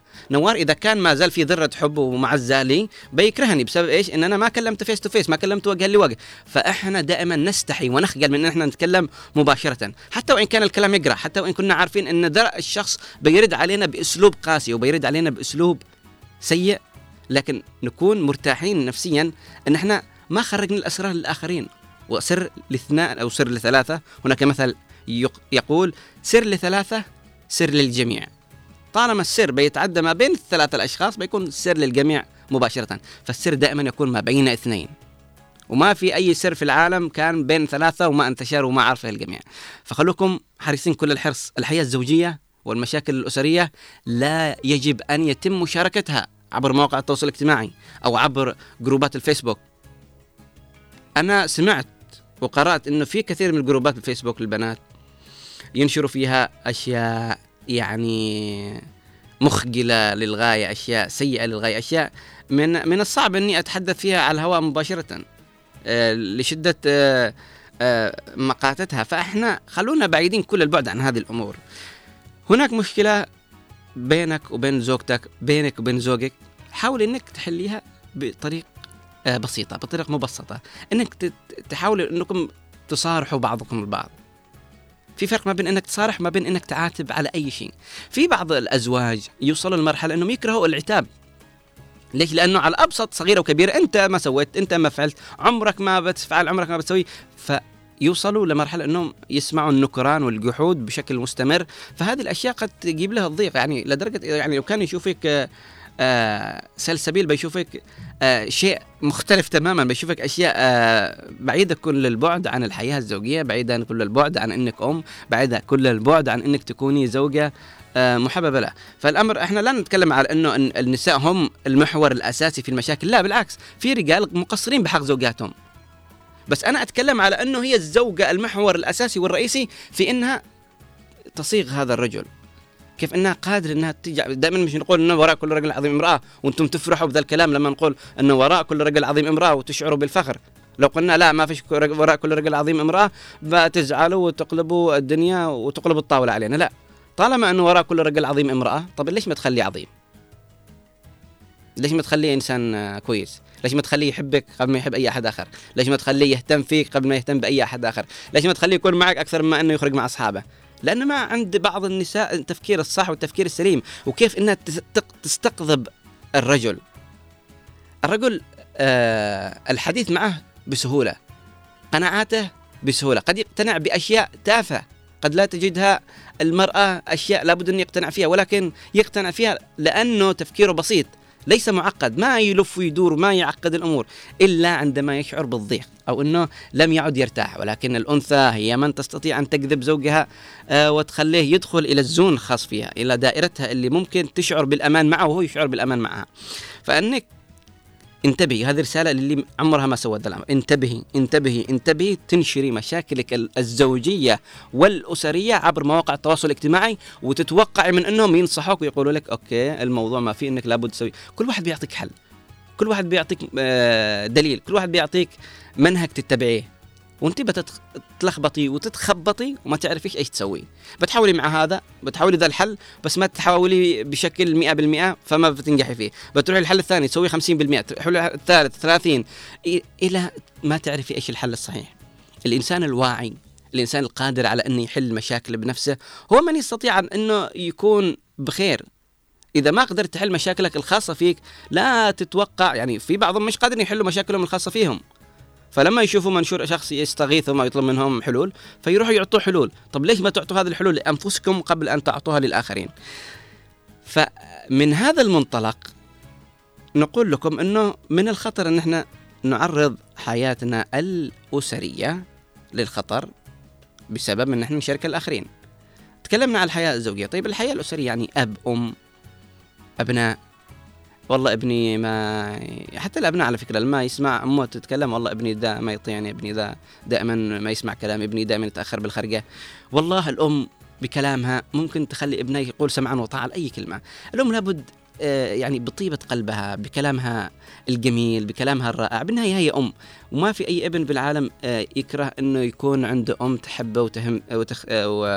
وتفضل... تفضل عن العالم. أحيانا الحب نوريه للآخرين بطريقة سيئة، أحيانا نوري الحب للآخرين بطريقة مقيتة، نخليهم يكرهوا أن احنا نحبهم. آه، ذكرت مقالة لأحد الكتاب كرهت حب أمي، أن أمه كانت أول ما يتعب تقولها إيش تعبك، إيش سويت، إيش فعلت، هل مرضت، هل تسأله ألف سؤال لأنه تعب أو أصيب بمكروه، أو لو تأخر بالشارع تسأله ليش تأخرت وإيش حصل، هي ليش تسوي كذا حبا فيه. لكن الابن يراه شيء متعب أنه يجيب على كل هذه الأسئلة والكم الهائل من هذه الأسئلة. فعندما كتب المقال، أعتقد مصطفى محمود كتب المقال كرهت حب أمي، قالها بشكل يعني اللي بيسمعه وبيقول يا أخي إيش يكره حب أمه، لكن هو قالها بطريقة للي بيقرأ المقال كامل بيعرف إيش معناه. أحيانا الحرص الزائد على الأبناء قد يخليهم يكرهونا، قد يخلوا يكره، يعني كل واحد قد يكره أبوه بسبب أنه أبوه حريص عليه. ها ابني ليش ممنوع تخرج مع فلان فلان، ليش يا أباه آه كذا، يحس أنه مش مرتاح له فما لا تخرج معه، ممنوع أنك تلعب مع الفلان فلان، ممنوع أنك تخرج، ممنوع أنك تخزن، ممنوع. كل ممنوع مرغوب، كل ممنوع مرغوب. فالآباء والأمهات قادرين على أنهم يخلوا أولادهم يقولوا سمعا وطاعا لأي شيء يسووه.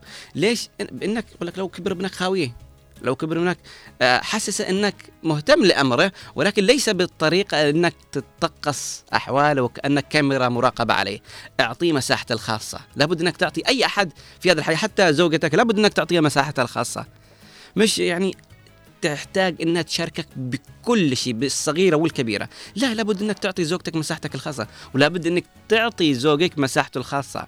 مش فجأة جالس يضحك بالتلفون، ها إيش معك تضحك أنت ومن؟ هذا مش حب، هذا تخلي الشخص ينفر من حبك. هذا لابد ان احنا نكون متعقلين بحبنا. احيانا حبنا احنا مش على فكره مش اي احد قادر انه يسيطر على حبه وعلى مشاعره، مش اي واحد قادر انه يتحكم متى يغضب، متى ما يشعرش بالغيره، ومتى يشعر بالغيره، لا، صعب. لكن احنا لابد ان احنا ندرب انفسنا على ان احنا متى نقدر نمسك انفسنا وقت الزعل، وقت الغضب. فبعضهم يزعلوا خلاص وراحه سدحت لك منشور داخل جروب من الجروبات حق النساء، يلا حلوا لي المشكله، وهذه تدي لك، وهذه تضحك عليك، وهذه تتمسخر عليك. يعني المشاكل اللي بتحصليها انت بعد المنشور حقك بتكون اصعب وامر من انك حاولت تحلي مشكلتك الزوجية مع زوجك، أو مشكلتك الأسرية مع أمك أو مع عمك أو مع خالك أو مع أيا يكن. فهذه الأمور خطيرة جدا ولا بد أن احنا ما نتكلمش عليها. لو أجينا نتكلم على أنه عيون الناس، عيون الناس احنا عارفين أنه مش أي أحد يحب لنا الخير، مش أي أحد لما يقول لنا ما شاء الله ما أحلاك معناه مقصده أنه ما شاء الله ما أحلاك، لا، قد هو يقولها بطريقة مختلفة وطريقة أنه يتهكم عليك ويتمسخر عليك، ومش أي واحد بيضحك لك معناه أنه يحبك. عيون الناس من نار، ولابد نحن نؤمن بالعين. لو كان شيء يسبق كلام الله لسبقته العين. فالواحد لابد أن يكون حريص كل الحرص على حياته الشخصية وحياته الزوجية. أي شخص، هذه نصيحة مني، أي شخص مقبل على حياة زوجية أو حياة أسرية أو الآن هو متزوج، لابد أنه يكون حريص ويفعل قفل على علاقته مع زوجته أو قفل على علاقته مع أمه إذا شافها كويسة ومن حوله كلهم ملخبطين. ليش؟ لأن الناس آه تعيب، والناس تقول كلام بدون ما تذكر الله، فلربما تصابوا بمشكلة. أعرف آه اثنين من الأزواج كانوا بخير دائما، زوجها مسافر، لما يرجع زوجها من السفر أول يوم ثاني يوم حياتهم جميلة جدا، بعدها بأيام مشاكل، صياح، تعب، مرض، آه، ضيق، كل الأشياء تحصل لهم. ليش؟ هذا يستضيف ضيوف يجي عنده مليان، وذي تجي عندها نسوان. فلابد أن احنا نوقن أن هناك عين تصاب بها الأسر وتصاب بها البيوت، وإحنا مؤمنين بقضاء الله وقدره، مؤمنين بقضاء الله وقدره، لكن لابد أن احنا نحصن أنفسنا، لابد أن احنا نحصن أسرتنا. طالما احنا نحبهم لا نكرههم بحبنا لا لهم ونسألهم ألف سؤال على شيء واحد. لو احنا نحبهم ندعي لهم، هذه أول شيء. لو احنا نحبهم نحصنهم. لو احنا نحبهم لا نذكرهم عند الآخرين بما يكرهون. والله زوجي اليوم ضربني بسبب اني ما طبخت له. طيب انت ليش ما تطبخي له؟ يعني ليش ما تطبخي له؟ ضربك ليه؟ يعني هو كان متعود انك تطبخي له، ايوه، طب ليش ما طبختي له؟ يعني تشتكي باشياء تافهه. والله لو واحد يقرا الرسائل، لو الناس يقراوا الرسائل اللي توصل بالجروبات حق البنات، بيشعر بكميه غباء وبكميه سذاجه غير طبيعيه. هذه الامور آه يعني واحد يستغرب، يقول لدرجه دي الامور يناقشوا فيها على العلن، لذي الدرجة وصل الأنثى فيها من الجراء أنها تناقش أمور كهذه للعلن أمام نساء، أمام أطفال، أمام بنات عمرهم خمسة عشر سنة وعادهم حتى ما بلغوا. يعني الأمر مش إيزي، الأمر مش سهل، الأمر خطير جدا. وبسبب هذه الأمور يقولوا الآن الأنثى، الآن النسويات وحقوق النساء والطفل، الآن يبحثوا عن الشرخ اللي موجود في المجتمع، وإن المرأة مضطهدة، وإن المرأة آه مهمشة. لكن لو أجينا نعرف أين يكمن السبب، يكمن السبب أول مرة في المحيط الذي تعيش فيه الأنثى، ثاني حاجة في الأنثى نفسها. الأنثى هي علاج ولكن قد تكون داء، الأنثى هي دواء لكن قد تكون داء، تكون دواء عندما تعرف ما لها وما عليها، وتعرف أن في أوامر وفي أمور لا يجب أنها تشاركها للعلن. حلو انك تشاركي لحظات حلوه كذا ما بين الحين والاخر مع الاخرين، عشان لربما اللي بيشوف قد يقول والله انا لابد اني اسوي مع زوجتي كذا، او لابد اني اسوي مع زوجي كذا، ودلعه واسوي له اطبخ له كذا. لكن مش كل الناس يحبوا الخير لك، مش كل شيء تشاركيه. في يعني بعض الطلاق وصل، يعني بعض الاسر اللي تتطلق وصل ليش طلقت زوجتك؟ يقول يا اخي ما في اي شيء يحصل معنا الا وشاركت عبر مواقع التواصل الاجتماعي، تنزل سناب، تنزل فيسبوك، تنزل انستغرام. أنا أكره هذا الشيء، وأكثر مشاكلنا بسبب هذا الشيء. طيب هل يعني الأمر يعود عليك بسلب؟ يقول دائما المشاكل تلاحقني من كل حدب وصوب، وأنا أكره مشاركة اللحظات الجميلة مع زوجتي في العلن. قلت طيب حلو إنك تشارك، إنك توري الناس إنك تحب زوجتك، صح، مش تكذب على عليها إنك تحبها وما يعني تقول أوكي واحدة اثنتين ستوري ستورين ثلاثة قصص مش مشكلة. لكن طوال الوقت أبسط الأشياء تشاركها عبر مواقع التواصل الاجتماعي، وهنا مش كل أحد بيحبك. لابد أنك تعرف أن في ناس قد يضطروا يسووا سحر عشان بس يخربوا هذه العلاقة. مش كل الناس يخافوا الله ويخافوا الرسول، مش كل الناس يخافوا آه الله في أنفسهم، مش كل واحد مؤمن وموقن بأن الأمور اللي بيسويها حرام ما يجوز أنه يسويها، لا، بيسويها مرة وثنتين وثلاث عشان يحرقك وي وي وي وي يبعد الغل اللي داخل قلبه. مش كل الناس قلوبهم بيضاء، في قلوب بيضة، في قلوب سودة، في قلوب رمادية ما بين الحين والآخر. لكن نخلي قلوبنا بيضة ومع ذلك نكون حريصين كل الحرص على علاقتنا، سواء كان مع الأخ وأخوه، سواء كان مع آه الزوج وزوجته، سواء كان مع الأبوين. يعني آه لابد نحن نكون حريصين بهذه الأمور. ما نعطي أسرارنا لكل من هب ودب. شخص تعرفت على هذا اليوم قد أنا أسرد لأمه مسيرتي منذ أن ولدت إلى اللحظة وأحكي لها عن قصصي وعن لا مش مش كده يا جماعة، صلوا على النبي. الموضوع مش بهذا بذي السهولة، هذه أسرار لابد أن أحد يحرص عليها كل الحرص ويضعها داخل قفل، زي ما أنت تقفلي على ذهبك قفلي على أسرار وحياتك الزوجية، على أسرارك وحياتك ما بين أبوك وأمك. وكل زوج لابد أنه يكون متعقل، وكل شخص لابد أنه يكون متعقل، وكل أب لابد أنه يكون متعقل، لا يخلي الغضب يسيطر عليه. ليش؟ لأنه تنتشر معدل الجريمة إذا ما قدرنا نعالج الأمر بسهولة. معدل الجريمة ينتشر، فلان قتل فلان، ليش؟ شافها أنها تراسل وتحكي أسرارها الزوجية. فلان قتل فلان، ليش؟ لأنه شافها تكلم فلان. لا. احنا ما نشتي نوصل لهذا الموضوع، ما نشتي نوصل لهذا الأمر. أوكي، الكلام قد يكون خطير بعض الشيء، والكلام قد أقوله كذا بشكل مفاجئ، لكن احنا نتكلم عن وقائع ونتكلم عن حقيقة. يعني في بعض الأزواج أن يتكلم أحد بموضوع ولو بشيء بسيط عنه عن زوجه يعتبرها خيانة، فيعصب فيرتكب جريمة. وحنا نقول لكم أنه وقت الغضب لا يجب علينا أن نناقش، وقت الغضب لا يجب علينا أن نتحدث، ننتظر حتى نهدأ ثم نناقش. وقل من يتبع هذه النصيحة. معدل الجريمة تنتشر، أنه كيف تنتشر معدل الجريمة؟ يعني في بنات مثلا، على سبيل المثال خلونا نذكر لكم قصة. في واحدة آه، ثنتين صديقات يحبوا بعض، ففي واحدة حبت زميلها يعني وكتب الله عليها وتزوجته، والثانية دي كان على علاقة من قبل معه لكن ما تكلموا. فهي الصديقة كانت حقودة على صديقتها لأنها تزوج فلان الفلاني. طب إيش سوت؟ كانت تزورها ما بين حين والآخر، وأختي وحبيبتي وقلبي، وبالأخير سوت لها سحر في البيت. طب ليش؟ تشي تخلص من تشي تخرب تخرب علاقتهم، تشي تفركش علاقتهم. سوت لها سحر في البيت أكثر من مرة، والعلاقة خربت وتدمرت، وجن وشياطين والعياذ بالله. وكل هذا الأمر ولا يحق المكرسي إلا بأهله. وهي بعدين رجعت تزوجت ذاك الشخص، ورجعوا بعلاقة مرة أخرى، وبعدين انفصلوا ودخل فيها كثير من الناس، لكن بالأخير ذيك ماتت بسبب غامض. لكن خلونا نعرف أنه لا يحق المكرسي إلا بأهله. ثاني حاجة، القصة لابد أن احنا نقرأ وقائع تحدث حولنا، أن احنا كل يوم نقرأ حدث قضية قتل، حدث قضية خلع، طلاق. هذه الأمور لابد أن احنا نكون نقرأها وإحنا خائفين على أسرنا، خائفين على بيتنا أنه يتزعزع أو يصيبه مكروه. لا يعني نقرأ من جهة وندخله من الأذن ونخرجه من الأذن الثانية، ولا عارفين إيش إيش حاصل بهذا البلد.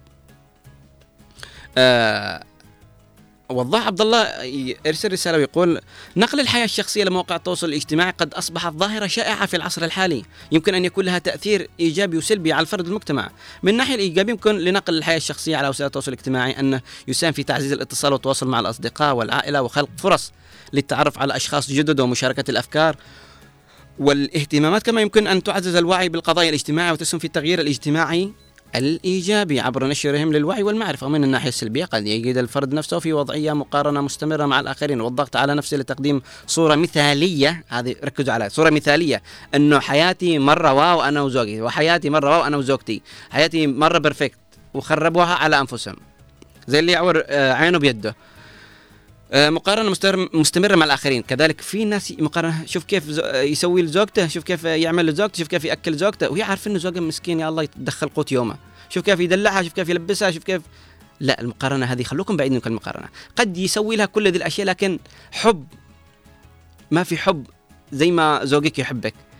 يعني قد يقول لابني يابا شوف كيف يفعلوا لهم، شوف يا يما كيف فلان يفعلوا له يسووا له. لكن لابد أنكم تتلمسوا حاجة الآخر، لابد أنكم تعرفوا أنه وتقدروا الأوضاع اللي ممكن يعيشها الأب، خاصة في هذه الأوضاع المعيشية اللي نعيشها الآن. لا نقارن، المقارنة هي سبب دمار الأسر ودمار البيوت. وكثير من الفتيات وكثير من الأبناء يقارنوا حياتهم بحياة الآخرين، يمكن حياتهم اللي بدأت ونجاحاتهم بدأت قبله بعشرين سنة. يعني مثلا أنا بدأت أنجح لي سنة من لما بدأت أنجح، أجي قارن شخص بدأ حياته قبلي بعشرين سنة، ليش؟ أنا عندما أعمل دائرة على أسرتي وعلى من أحب بكون مرتاح. ليش؟ لأني ببطل أقارن ما بيني وبين الآخرين، وبشعر بالسعادة وبالراحة وبالرضا، واذا حصلت مشكله لابد انكم تعلموا انفسكم انه الزوج والزوجه او الاب والام او الاخوه او الابناء لابد تفعلوا كذا قانون، يعني تخلقوا قانون لانفسكم. اوكي احنا بنفعل قانون انه ما في احد بينام هو زعلان، ما في احد بينام هو آه قالب ظهر للثاني. لو تجربوا تطبقوا هذا الامر هل بتشوفوا اختلاف؟ حاولوا، لانه بتشوفوا اختلاف كبير جدا، انه احيانا الواحد قد يضغط على نفسه لانه اجبر نفسه بقانون انه ما في احد ينام وهو زعلان من الاخر، بتلاقوا فرق كبير جدا، فرق شاسع قسم بالله. نكمل الرساله ومع آه طيب يقول لتقديم صورة مثالية عبر وسائل التواصل الاجتماعي يمكن أن يؤدي ذلك إلى الشعور بالقلق والضغط النفسي وانخفاض التقدير الذاتي، بالإضافة إلى ذلك قد يؤدي نقل الحياة الشخصية عبر وسائل التواصل الاجتماعي إلى فقدان الخصوصية واستغلال المعلومات الشخصية من قبل الأشخاص الغير المرغوب فيهم، ومع ذلك يجب نكون حذرين لعدم الانجرار في الفتنة والمقارنة الزائدة وفقدان الخصوصية. يجب أن نمارس استخداما متوازنا لوسائل التواصل الاجتماعي ونكون واعيين للآثار النفسية والاجتماعية التي قد تنشأ عند نقل حياتنا الشخصية علنا. خلونا نفتح باب الاتصالات والمشاركة مع مستمعينا ومشاهدينا للاتصال والتواصل عبر الأرقام عشرين أحد عشر خمسة عشر وعشرين سبعة عشر سبعة عشر أو عبر الواتساب سبعة واحد خمسة تسعة اثنين تسعة تسعة اثنين تسعة. أرقام مرة أخرى سبعة واحد خمسة تسعة اثنين تسعة تسعة اثنين تسعة والاتصال عشرين أحد عشر خمسة عشر وعشرين سبعة عشر سبعة عشر.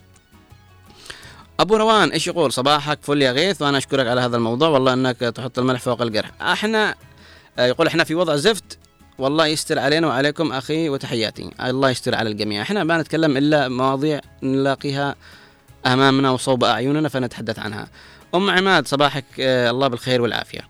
أم أحمد تقول صباح الخير عليكم، موضوع مهم بحيث أصبحت حياتنا على الملأ. ايوه على منهبه ودبه، احنا اصبحنا نقلد المشاهير، فلانه اتطلقت، في بعضهم ايش يهتموا لما اوضاع مشاهير، فلانه اتطلقت من فلان الفنان فلان، اه والله وراحوا يبحثوا. طب احنا ما ند... احنا ايش بنستفيد؟ احنا كمجتمع ايش بنستفيد؟ احنا كمواطنين عايشين بهذا البلد ايش بنستفيد؟ ان مثلا تامر حسني اتطلق من زوجته المغربيه، احنا ايش بنستفيد؟ هل بنشعر؟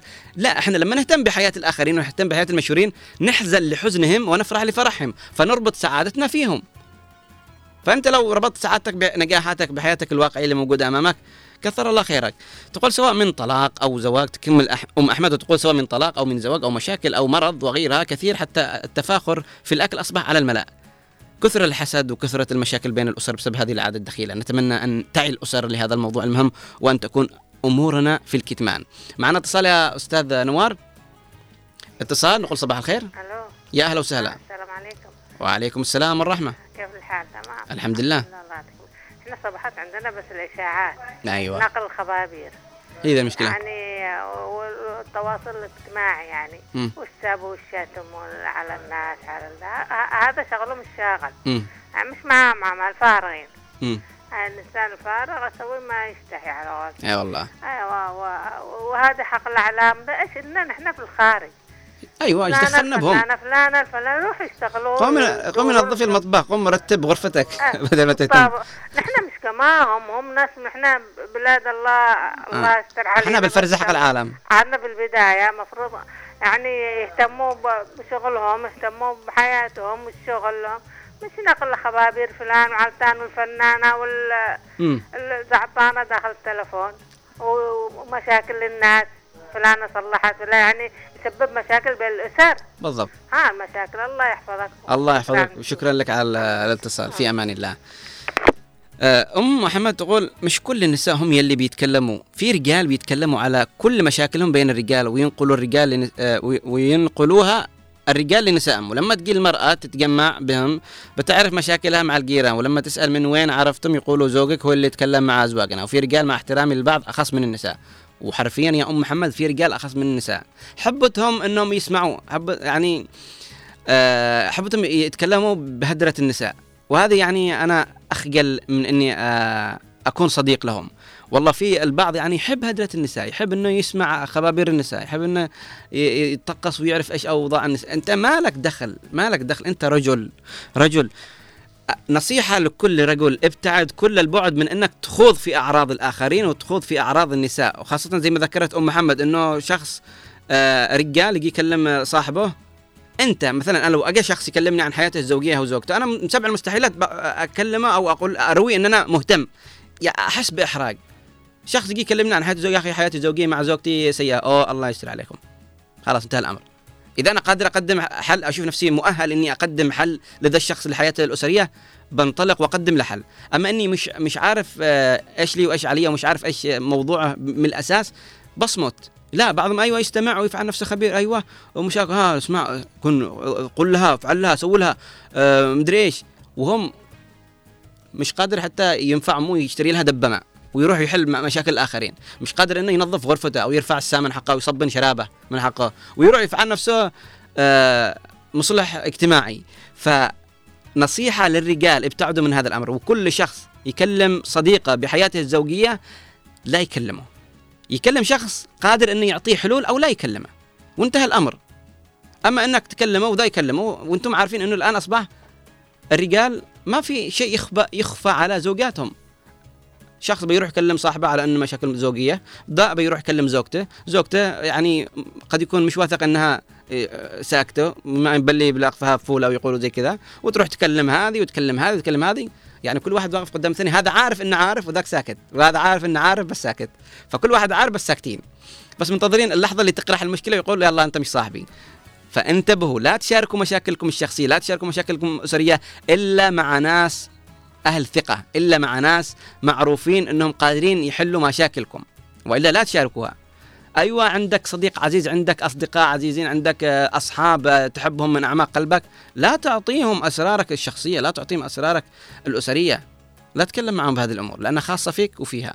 اتصال آخر. صباح الخير. صباح النور. يا صباح العافية. صباحك. وصباحك سعيد إن شاء الله. تفضلي. سؤال محدد ولا كده؟ آه نتكلم اليوم آه لو تنقص صوت الراديو إذا شغال. نتكلم اليوم عن المشاكل أو نقل حياتنا الشخصية عبر مواقع التواصل الاجتماعي، أنه في جروبات للبنات ينشروا مشاكلهم الشخصية، وهذا له أثر على الفرد المجتمع. أولاً ما أبيش عندي راديو. حلو. أقول لك يعني أنا قبل سنة نشرت منشور يعني إيش رأيكم أدخل كلية يعني طب ولا قسم الرياضيات تربية التربية.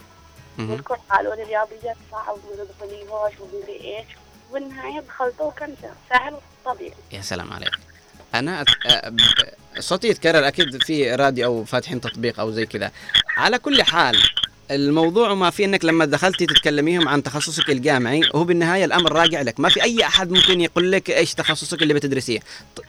ادخلي الشيء اللي تحبيه عشان تبدعي فيه، أما أنك تدخلي عشان آراء الآخرين هذا ما بيفيدك. وزي ما قلتي قالوا لك لا تدخليش رياضيات ودخلتي وكان معك كويس، فعرفتي أنه آراء الآخرين لا يقدم ولا يأخر. وفي واحدة يعني تنشر منشور يعني على زوجها يعني إيش الحياة الوردية يعني ومدقيبتها يعني طبيعي، زوجي قابلي زوجي قابلي زوجي قابلي، بالنهاية ما يجيب لاش يعني العيد للعيد. فتروح تكلم البنات إنه ليش زوجي يجيب لها من العيد للعيد؟ لا تجيب يعني تجيب كل ما ساعة صورة بالفيسبوك زوجي قابلي اليوم ده وقابلي ذا، وبالنهاية ما يجيب لها من العيد للعيد يعني يكون مخبي. هذه تمر بعقدة نفسية. أيوة. تمر بعقدة نفسية، والآن تسمع لها خيالات إنه زوجها يسوي لها وزوجها يسوي ويفعل لها. أيوة يعني أقول لهم صحهم يعني لا يكون يسرقوا أسرارهم للآخرين، وبالذات يعني البنات الطلعة الجديدة م. يعني هو ما توصل الطب شوفي خطيبي قابلي وشوفي خطيبي قابلي وشوفي خ... يعني أنا قصرت الفيسبوك مجانهم كده. يا سلام عليك، والله أحسنت، سكحتي لك من الدبور حقهم. في أمان الله. أم رجاء، الصباح هدية جديدة أضيفت لعمرك فأحسن شكرها وتقبلها كما هي، لا تقلب أوجع الأمس ولا أفراح و... وأفراح بهدية اليوم، ولا تقلب أوجع الأمس وافرح بهدية اليوم. صباحك صباحك فل ورد ياسمين إن شاء الله. أم فاطمة تقول موضوع اليوم حلو جدا، ويا ريت في حد يفهم وما حد يخرج أسرار الحياة الزوجية وتكون بس في إطار غرفة النوم فقط. وأصبحت الحالة في الواتساب هي تخبرك بكل ما يمر به فلان وفلان ونهارك سعيد ونهارك أسعد. والله أعرف في أشخاص يعني وتابع أشخاص يعني وصل بهم لدرجة أنهم أصغر الأمور اللي ممكن يقوموا فيها يشاركوها بستوري، سواء واتساب ولا انستغرام ولا آه سناب شات. يعني يعني باقي بس أنه قبل ما يدخل الحمام أنا داخل الحمام يا شباب مع السلامة. ليش نوصل لدي المرحلة؟ نشارك الناس بكل أمورنا ويكون من السهل يتطقسوا أوضاعنا ويتطقسوا هموم مشاكلنا. و... وبعضهم زي ما قالت اللي اتصلت قبل شوي قالت إنه فلانه زوجها ما يعطيها الا من السنه للسنه، من العيد للعيد، وتنزل بالفيسبوك انه زوجي جاب لي زوجي جاب لي زوجي جاب لي. هذه ايش مشكلتها؟ انا بقول لكم ايش مشكلتها. مشكلتها انها تقارن، وعاشت في حياه انها تقارن حياتها بحياه الاخرين، فدخلت في دوامه مع انفس مع نفسها. بعد ان انصدمت بالواقع، او لربما خاضت حوار فاشل مع زوجها وقال لها لا، او ان الوضع ما يناسب، دخلت في عقدة نفسية. العقدة النفسية هذه أثرت عليها وخلتها تتوهم وتخبر الآخرين أنها تعيش حياة وردية، تنزل زوجي جاب لي، زوجي يفعل لي، زوجي يعمل لي. وهذه المشكلة يعني علاجها ما بيكون بالسهولة، علاجها بيكون صعب. لابد أنه واحد يرشدها ويقول لها أنه لابد أنك تؤمني بواقعك، لابد أنك تثقي باللي أنت فيه وتؤمني بالقضاء والقدر. ثاني حاجة أنك كيف ممكن تحاوري زوجك على أنكم تخرجوا من هذا الوضع. ففي تسيب من الزوج، وفي آه عدم اكتراث من الزوجة، أو آه زي ما نقول عدم وعي. فبعض الأزواج لا يكترثوا، وعند الزوجات عدم وعي. وإحنا عارفين أنه ال- الآن الز- الزيجات اللي م- الآن منتشرة أكيد أكثرهم بنات صغار، يعني مش كلهم آه واعيين وعارفين إيش لهم إيش علم. وخلونا واقعيين يا جماعة، مش كل البنات اللي تزوجوا الآن واعيين وعارفين إيش معنى الحياة الزوجية وعارفين إيش معنى العلاقات، لا، كلهم على غفلة وأكثرهم على غفلة. فيكون عندهم قصور بفهم هذه الأمور، قد يكونوا زي الأطفال. في بعضهم قد يرجع أنه يربي زوجته كأنها طفلة عشان تنضج وتكبر ويقدر يتخاطب معها. يعني في بعضهم يوصل لدرجة أنه لو حصل مشكلة تبكبك وتبكي وحط رأسها بالمخدة ويا يا بكا لما آخر الليل، فيرجع يصيح فوقها مشاكل. أنت ليش تزوجها وهي صغيرة؟ ليش تزوجها وهي مش فاهمة؟ لابد أنكم تختاروا نطفكم، فإن العرق دساس. أنتم أصبحتم تختاروا عن الجمال، أصبحتم تختاروا عشان منصب، أصبحتم تتزوجوا عشان أشياء كثيرة. ما تتزوجوا عشان حب، ما تتزوجوا عشان أنكم تكملوا دينكم، لا. فقط بعضهم يتزوجوا عشان يسدوا فراغ وليس إكمال دين، يتزوجوا عشان يسدوا فراغ وليس إكمال دينهم، ويتزوجوا بس عشان جمال، ما يتزوجوا عشان وعي، معرفة، أخلاق. عندهم الأخلاق إيش؟ إنه واحدة ساكتة ما تقولش لا، هذا عندهم الأخلاق. ف الرجال محاسبين جدا بسبب أنهم، وفي رجال كثير سببوا عقد نفسية لزوجاتهم بشكل لا يمكن تصوره، بشكل لا يمكن تخيله. وأنا سمعت ورأيت قصص آه والله الواحد يستحي، والواحد يشعر بالحزن ويقول يا ريت كان بيده شيء معين يغير بحياة هذه هذه الأسر اللي تدمرت، بسبب أنه في قصور من الأزواج ومش عارفين كيف يتعاملوا مع زوجاتهم. همج همج بحياتهم الزوجية، همج بأسلوب تعاملهم، همج بقراراتهم.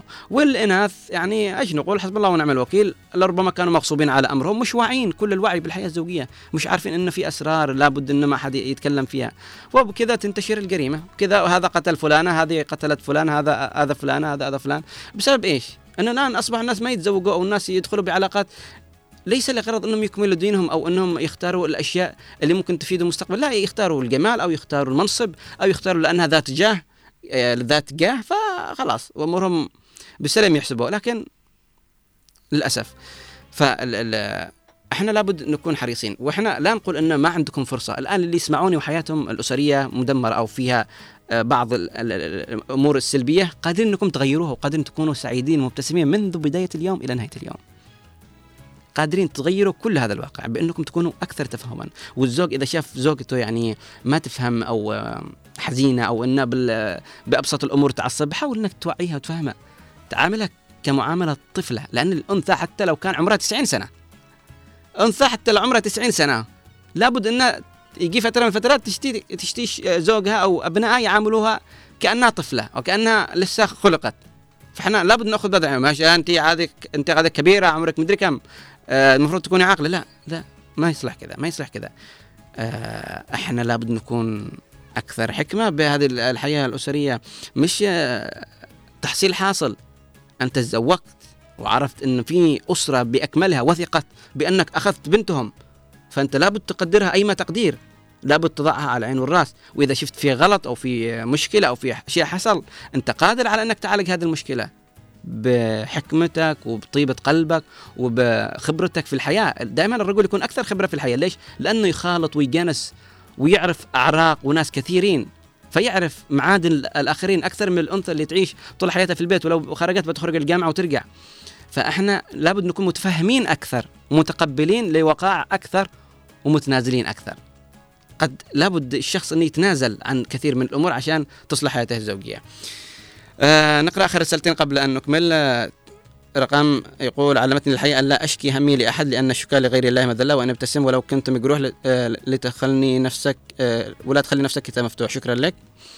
وأم عبد الله تقول: مش كل شيء يقال في التواصل الاجتماعي حياتك الشخصية، احتفظ به لنفسك، لأن هذا الشيء يخصك أنت بس. في بعض الفنانين والمشاهير البعض يحتفظ بحياته الشخصية والبعض عادي عنده. هكذا حياتنا تخصك أنت وبس. شكرا لكم جميعا، ونتمنى يا رب الموضوع وصل إلى قلوبكم وعقولكم، ونتمنى أن احنا نلتزم بهذه الأمور ونحاول نكون أكثر وعي في العلاقات الزوجية أو العلاقات الأسرية بشكل عام. ختاما أشكر كل من اتصل، وأشكر كل من أرسل، وأشكر كل من استمع، وأشكر كل من شاهد. أشكركم دائما وأبدا على وقتكم الذي لا يقدر بثمن. كان معكم من الإعداد والتقديم أنا غيث أحمد، ومن الإخراج الإذاعي نور المدني، والإخراج التلفزيوني أحمد محفوظ، ومن المكتب والتنسيق عبد الله محمد، ومن البلاياوت الزميل الرائع شريف ناجي. وختاما أقول لكم دمتم ودام الوطن الجنوبي ألف خير. إلى اللقاء.